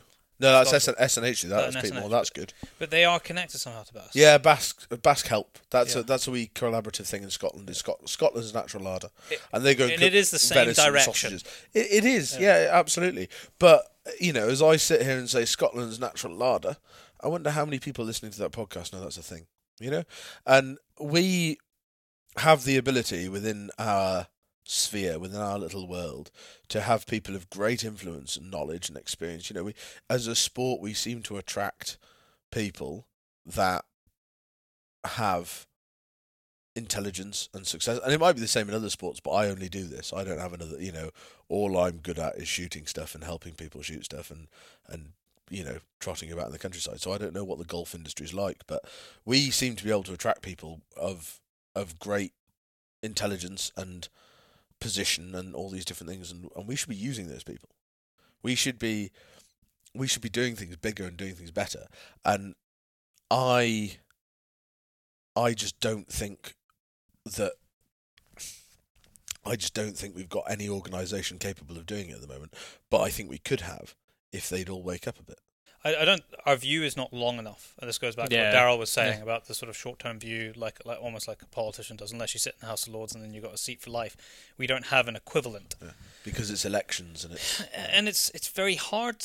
It is not an easy task to have a very very long term view no, about what you should be doing. No. And we were saying this before we started recording.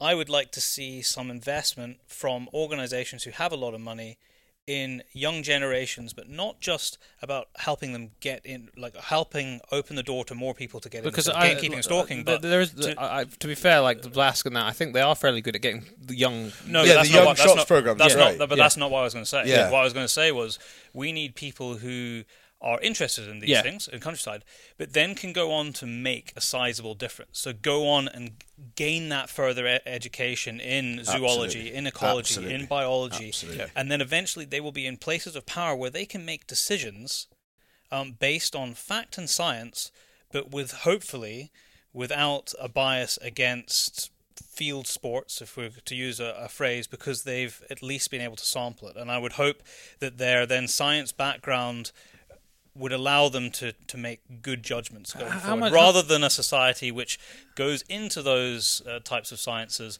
but have this arm's length view. How much is uh, a university? And I'm not talking Scotland. It's about twenty thousand pounds in well, England. it's about nine grand a semester. So So you're talking. eighteen thousand pounds a year. Yeah. So how much a- year? Eighteen grand. So let's call it twenty grand a year. You know, But three years in England, so yeah. No, but what I'm saying for sixty thousand pounds, potentially, you know, that's not really if you're. Let's say an organisation is sponsoring, you know, you've done all the tests, sponsoring someone, and, and the criteria is you, you want to go into zoology or ecology or something like that, and they've sponsored you through that system. That would be a hell of an investment that you've Yeah, made in a person. absolutely. And I'd be really interested to see how many people studying biology, zoology, and ecology, uh, botany, whatever they are, how many of those people, any one of those. Yeah. How many of those people are shooting people? How many of those people have an understanding of practical wildlife management in this country because I think it's slim, and I think And we should be encourage. We should be encouraging. we that. should be pushing our young shots to go to university and be biologists. and be that's the link that's missing. I think. And we, we do this. There's this great, um, and it is BASC that have done this, and there's great. You know, there's people like Duncan Thomas in the north of England who've done fantastic work to get young people in that sub-university age shooting and fishing and understanding these things. But what they haven't done, and what very few people have done, is push those people to go down a connected route. where And they I might think- be able to make a difference. I, I, th- I think people think of their job op- job opportunities within our our industry are be a gamekeeper, be a uh, sporting agent, be a gun making person, maybe work in a gun shop. I don't think, in the most part, there is a connection between. Well, if you're really into shooting, if you're really into wildfowling, why don't you do a degree in um, wetland management or in something. wetland management. Yeah. And then and Become then an expert. Why can't you be a wetland management advisor for this government or But- for this part of the private sector? or But Whatever. it is. that's where the difference is made. But that's the difference, and we're seeing it now. the The influence of ecology and ecologists in deer management is huge now. I think the influence full stop across uh, in, In Scotland, Yeah, definitely. In yeah. England, it's less so. But um, there's a large estate now in England uh, that has its own ecologist that employs an ecologist full time. Duke of Westminster's estate at Abbeystead employs an ecologist full time alongside its gamekeepers to monitor habitat to influence management. and we shouldn't be afraid of that. No, that's a great thing. We are finally achieving scientific led wildlife management, which we have been trying to do since Colonel oh god, what was his name? The colonel that um was the first guy the first guy that worked out that red deer didn't live into the hundreds of No, years. I'm not sure. Re- took the sporting lease on Jura or Islay. He's a great book. Um, uh, Colonel somebody or other. Um, and and you know he was there saying we need to lead our deer management on science. We need full time people employed in this. We need to count deer. We need to do these things, it's it, and we're getting there. it's it's hard to um, when you you know particularly like let's say a shooting estate Mm. has an ecologist full time and they've been practicing scientific uh, approaches to management. It is hard then for someone to come in and go, "You're doing this wrong," exactly. I've because then they go, "Well, actually, really, this is the really good mate of mine is a grouse keeper. With, in fact, I've got two really good mates of mine now that are keepers. One of them's got an ecology degree. One of them's got a biology degree.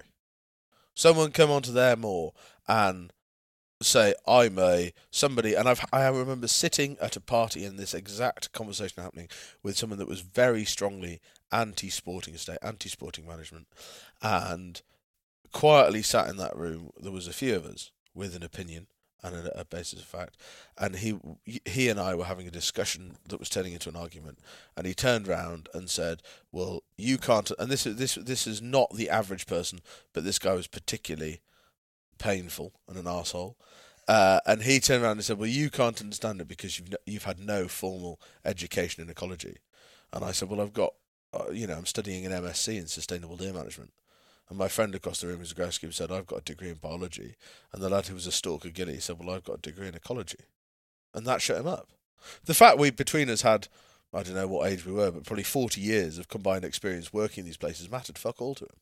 But as soon as you could turn around and say, well, "We've got the bit of paper, we know what we're talking about," he shut up, and he went, "Oh, oh right." But we've we've come a, it's it's something which I think we've come away from because if you were to turn the clock back far enough, talking about wildfowling, some of the the pioneers of wildfowling were actually some of the greatest naturalists. Like I mentioned, Sir Peter Scott, But who ended yeah. up being one of the founding WWT. fathers. Uh, no, uh, yes, but also the WWF. Yeah.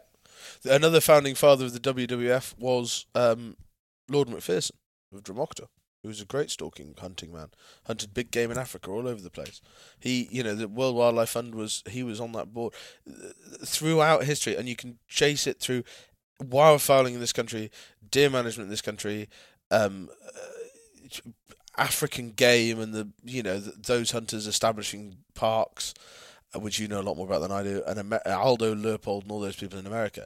Hunters have always been conservationists. We know this. People are so keen to trot out the line that hunting is conservation. Well, it, it is, but we need hunting people to appreciate conservation on a on a deep level, and we need those people It's to more than understand it. And we need people to not just be able to say, "Well, hunting is conservation," but we need them to say, "Well, this is what that actually means." And I don't think the average firearms and shotgun certificate holder in this country has that knowledge at the moment. And I think it is the res- it is it is the responsibility of everybody, but especially the shooting organisations, to educate them, however they want to do it, because they're a lot cleverer than I am apparently, and they know a lot more about it than I am. Definitely, we need to work out how to empower the average recreational shooting, stalking, fishing person with knowledge, and then we can we can we can start to actually have influence. I think. But anyway, that's me on, on a wild tangent from the British Game Association. So I apologise about that. Just uh, watch your microphone on your zip. Oh, It's- really? it's God, hitting- It's the this, cable. This No, microphone. no, no, no, no. The Was it- actual, was- the oh, actual was it? microphone is hitting off your zip. Was it? Yeah. It's because I'm ranting with such enthusiasm. Yeah, there we go. Uh, so yes, so my answer about the British Game Alliance is I think it's a great thing. I think anybody, anything that gets um, more game being eaten is a great thing. Anything that gets people who shoot pheasants, partridges, grouse, to take home what they shoot is a great thing because we can all pretend it doesn't happen, but we all know it does happen, and there is this the, the the majority of people I think now that are going driven shooting that are buying days are not taking game. And yes, there is lots of places giving them a prepared brace of pheasants. There is people now apparently giving out pre-made curries of Yeah, pheasants. I heard that actually. But I afraid I don't think that's good enough. I th- I think we the need responsibility people. lies on the people pulling the I. I think it does, and I think we need those people to, without thinking, take home birds in the feather and know how to prepare them, and see that as being just as important part of as having the right tweeds or having the right gun or whatever it is, because it it should be. It always was. Just I- just on a, another note, the British Game Alliance, we actually saw it last week, was it doing something that we've been talking about for bloody years. They were in the middle of London, which is the highest dense population in the UK, uh, with game to try and game cards of you know what you're eating, protein, all these kind of things in the very busy centre. They had it live on Instagram, so social media is going pretty well. They're they're hitting the people Yeah, where the bulk of the people are. And I think that's and that's what Scot- Scotland's natural larder, to be fair, has been doing for a while. You know, that I know those lads have had stands at farmers markets cooking stuff up, Yeah. giving it to people, and that's that's really good. I Um, think the only thing we, with it that just needs to be it needs to be more. it does need to be more. And the only thing that, that is, it's massively positive. It's great because it gets game uh, as a food source in people's minds, in the, in their vocabulary, and then they might understand a little bit more about how you go about getting that game there. And they get that sort of intrinsic that value between food and the activity, which is which is shooting. But I think it's important not to lose sight about what you were just touching on there, is that we must remember that the real connection and the responsibility needs to lie with the people who are shooting. And that's one thing that I'm, if I was to be critical about it, I don't know if they're focusing on enough. Because it's one thing saying, Everybody's well, scared let's, of fi- saying let's it, isn't it? fix our solution by making everybody else eat at what we've killed. Well, that, that's great, and I want people to enjoy it. And I don't necessarily, I'm 100% not saying you need to go out and shoot if you want to eat game. Not at all. I very happily, we have plenty of people that I give game to who don't shoot, who are very happy for me to partake in it, are very happy to eat what I give them, and they're thankful for it, um, for for me sourcing it for them. They don't want to partake in it themselves. That's absolutely fine. But do not think that is your get out of jail free card. Absolutely not. And I think that's kind of where we're pushing because it. I, I think I think there was a I always I always try and take it back to your actions. If you if you sat down with a group of people you don't know, I think you should be able to defend your actions on a fundamental level about anything, whether you've killed a pheasant or a person. If you can sit down in front of people you don't know who don't understand it and explain why in your head that was acceptable, I think you're on quite a good. I think you're on quite a good footing. Probably not for shooting people, but you never know. Um, Terrorist. well, that's terrorist. war, that's Yeah, war, exactly. isn't it? I mean, but it's it's all relative. It, you know, well, it's all relevant. let's we're not getting, we're getting hole. away. You, you know, we're back into we're back into shooting people in, invading homes in Texas. Um, but what I do think is, I think it is very hard to, to sit down at a dinner table with people that don't understand these things, and when they say, "What did you do on Saturday?" Um, you say, "Well, I flew to Scotland for a weekend, and I I shot. Uh, so what's the team? Team of six. It was team of Six eight guns. yeah. Let's say eight guns, shooting a. Pardon me, a three hundred bird day. What's three hundred divided by eight? Uh, well, like 25 or something. Twenty five. Okay. It's Um, not 25, but it's close. Let's let's say twenty five because I'm terrible at maths. Um, let's say twenty five. Let's say that Byron the gun shot 25, 25 pheasants on his Saturday. That's my yearly shoot. Yeah. let's uh, and you If sit I'm down with a people group of people that you don't know, and you have to explain killing twenty five birds for fun and taking none of them home. That is fucking hard work. I would struggle to say, yeah, I, sh- I shot twenty five delicious, tasty birds that you should definitely start eating. But but but I didn't take any because I, I had to fly home. and actually, I don't eat any during the year. Do you know? Do you know where I've really where I've in my in my because I, I grew up with, with pheasant shooting and all these things, and, and you don't question things that you grow up with really. No, you don't. Um, when it really hit home to me about, about driven shooting and the, the, the, the fine line that it is on, is when I went self employed and I started dealing more with American guests, and sadly started trying to sell them things. It was a shocking part of my business, but it, it was quite useful and still is occasionally. And you know, these people would come stalking. They would love our stalking culture. They would love our tweeds, our horses, our Land Rovers, our castles. Our landscape. They would love our landscape. They would love all facets of our of our deer stalking. And then you tell them about shooting grouse with pointers, and they get really really excited. And then you'd say, well, well, actually, if you come in, you know, if you come in, if you come in the right time, we could we could do some stalking, and, and you could shoot. You could shoot some driven days, and, and that's really exciting because you know you're shooting. Well, sometimes you can shoot you can shoot 500 birds in a day, and I have had more than I've had any of the auction. I've had American guys go, "What?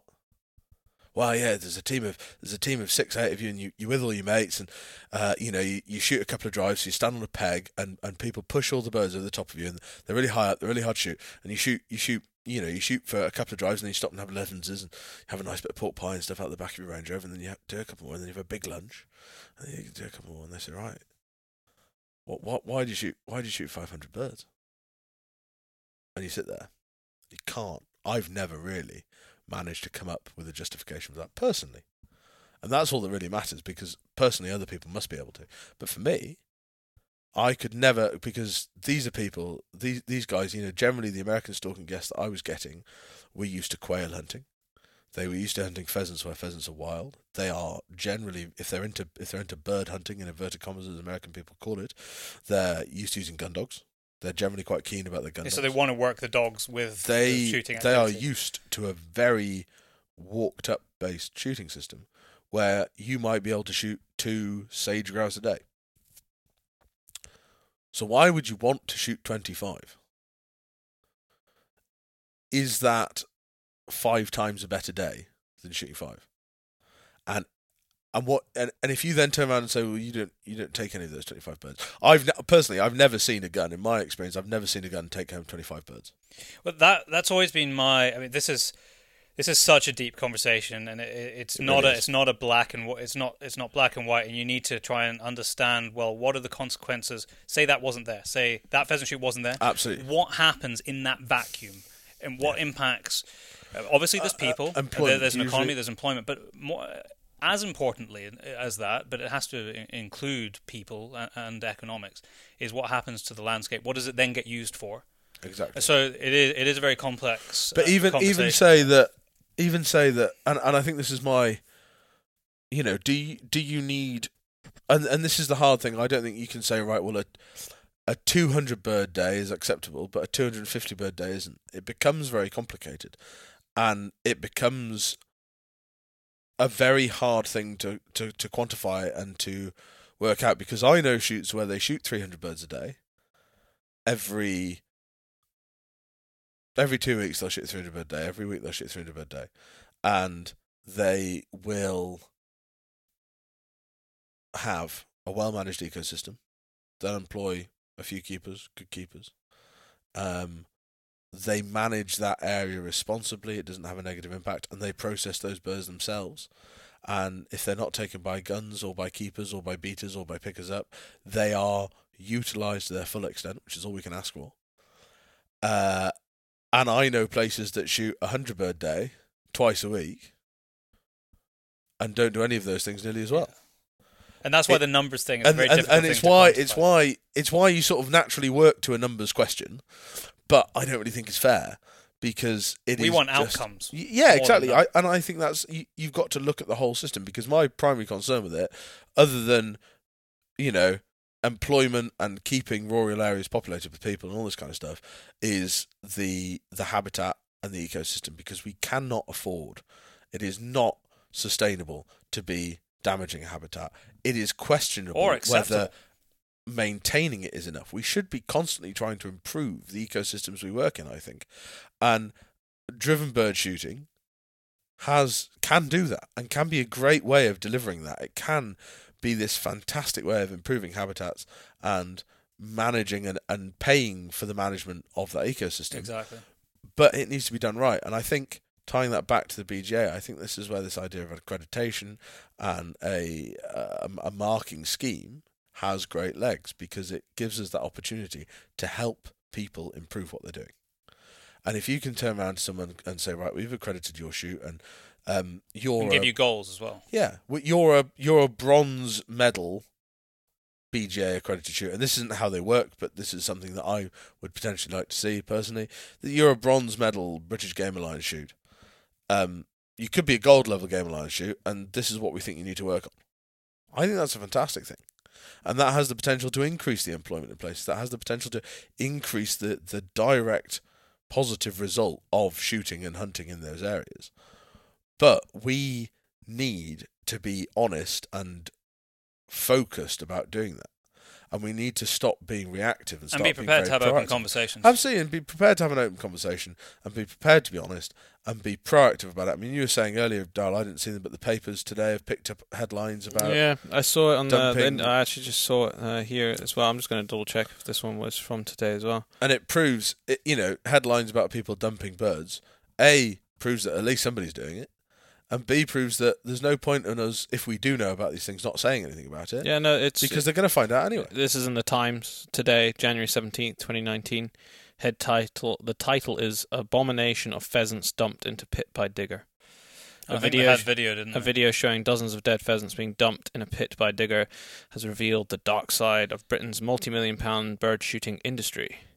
Uh, The only thing I would say, because I haven't So- read this article yet, is I. you have to be careful with stuff like that because sometimes it could be a case of taking processing all of the meat out of Exactly. the Are they now breasted out pheasants? breasted and So th- this is- it looks like a full pheasant. This, this says here the clip, which was shot in November at Cotesbach Bach Cosback Game Farm. in Leicestershire. I, I don't know. Is it a game farm? Hmm. Uh, industry promises that shoot birds go into the food ga- chain. Yeah, interesting. Either which way, Can you if play that, the video? if if that is proven to be true, Yeah, the from my problem is from of that view, picture you can't tell whether they're breasted and legged out because it's just a pile of feathers. Yeah, I'll, I'll, oh, I, I assume they've walked up to Ah, it okay, maybe maybe we'll afterwards. be able to yeah, yeah. I'll, I'll I'll watch while you you guys well, discuss. well, he can watch and give us feedback. W- One of the things I was saying uh, to to come back on one of the things that you were saying is that I have had quite, quite a number of com- conversations with people who are starting to think about this more. And one of the questions they said, well.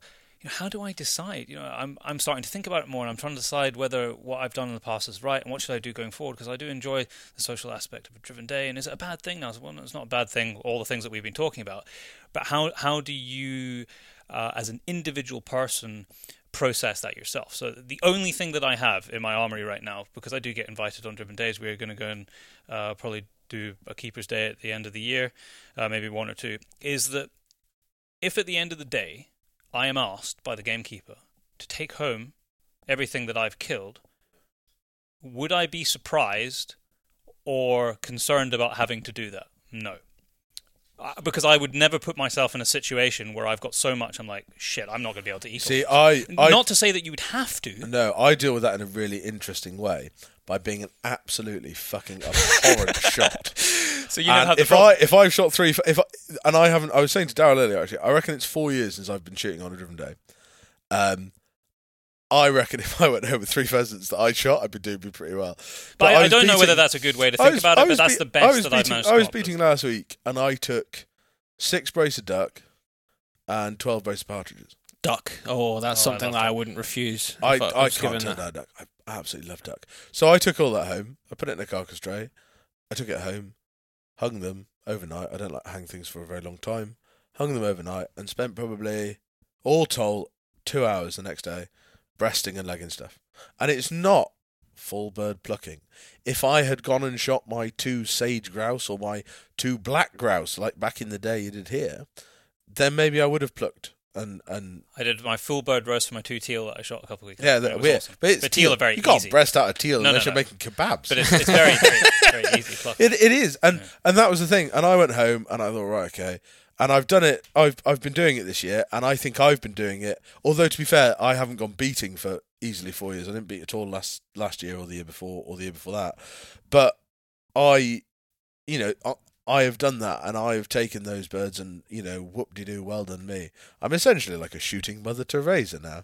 But um, no, my, my my point is that it's not hard. It doesn't take a lot of time, and there is if you don't, if you you know, if you are one of those people we were talking about earlier that's taken up shooting later in life, that maybe has never had that that knowledge passed on to them of how to deal with game, which is an actual thing. I loaded for a guy a few seasons ago who'd never prepared a game bird, who was a shooter, and he'd only been shooting two or three years, but he'd never prepared a bird because he'd been on shoots where they gave you a prepared brace, or he just said no, thank you.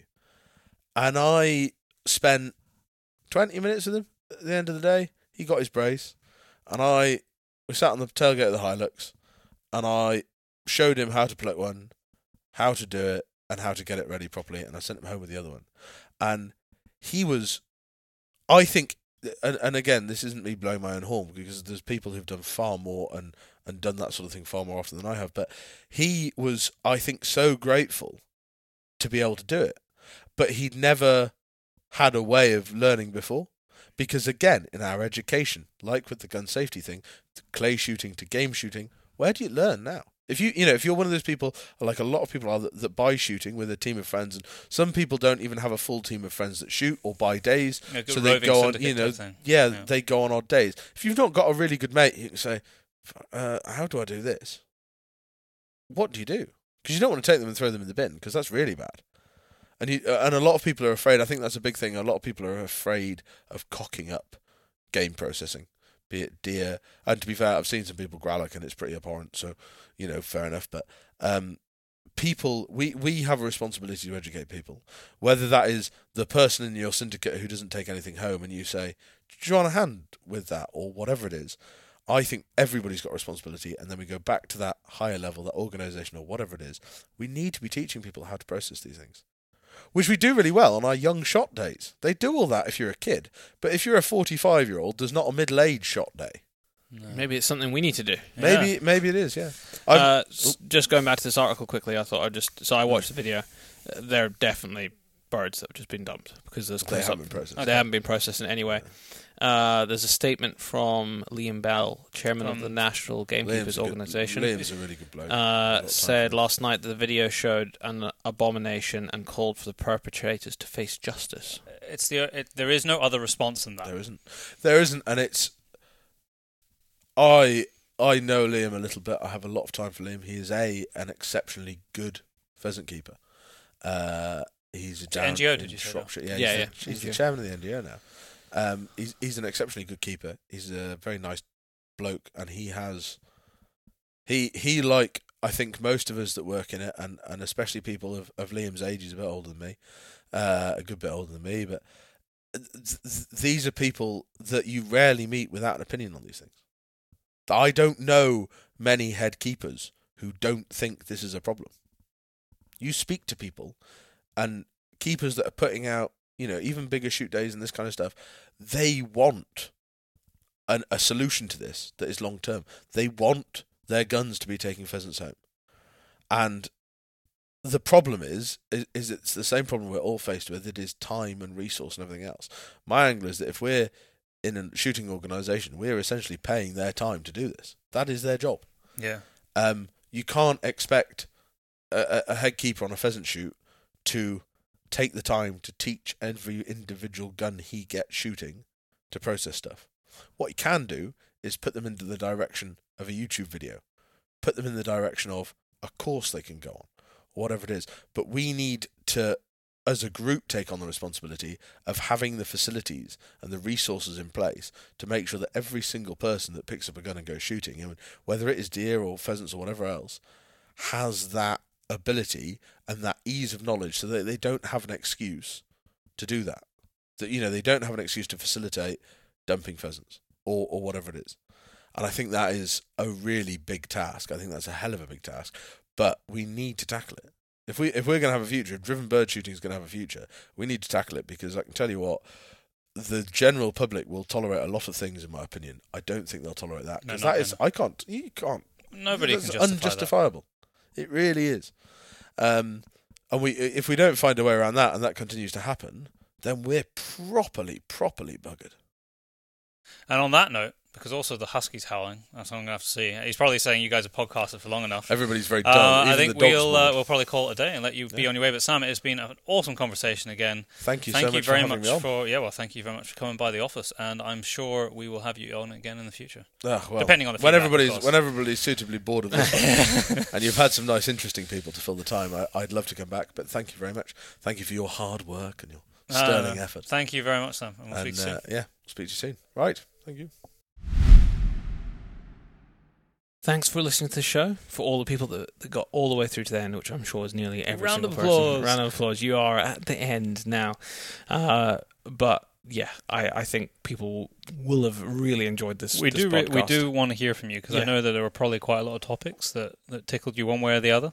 Yeah. Uh, so if you have your comments, send us in an email or tag us in something on social media, and we'll read it out if you if you're keen. hmm Uh, thank you for all the people that have been leaving reviews. I literally got an email today from a bunch of people that had just uh, left us reviews, very, very kind reviews, and we appreciate every single one of them. We really do. It helps us um, get higher in the rankings, put it in front of more people, and uh, it also means that you know if people come across the show, they can get honest reviews from people. I mean, the bottom line is that if I'm starting a new show, I flick through to the reviews to see what people are saying about it. Yeah, it makes a big, big difference. Don't forget to enter the competition for this week's podcast, which is to win a pair of Smith Optics shooting safety glasses. We will stick up a post on social media for uh, to to jog people's memory, but it is a picture competition. We just want to see your best picture from this winter period. You can either tag us on social media or feel free to shoot us an email with the picture as well. If you want to contact us, it is podcast at postproductionsuk.com. And you can also fire us a message through Facebook. Uh, I'm trying to think. Or Instagram. Or Instagram. Yeah, that, that that's cool as well.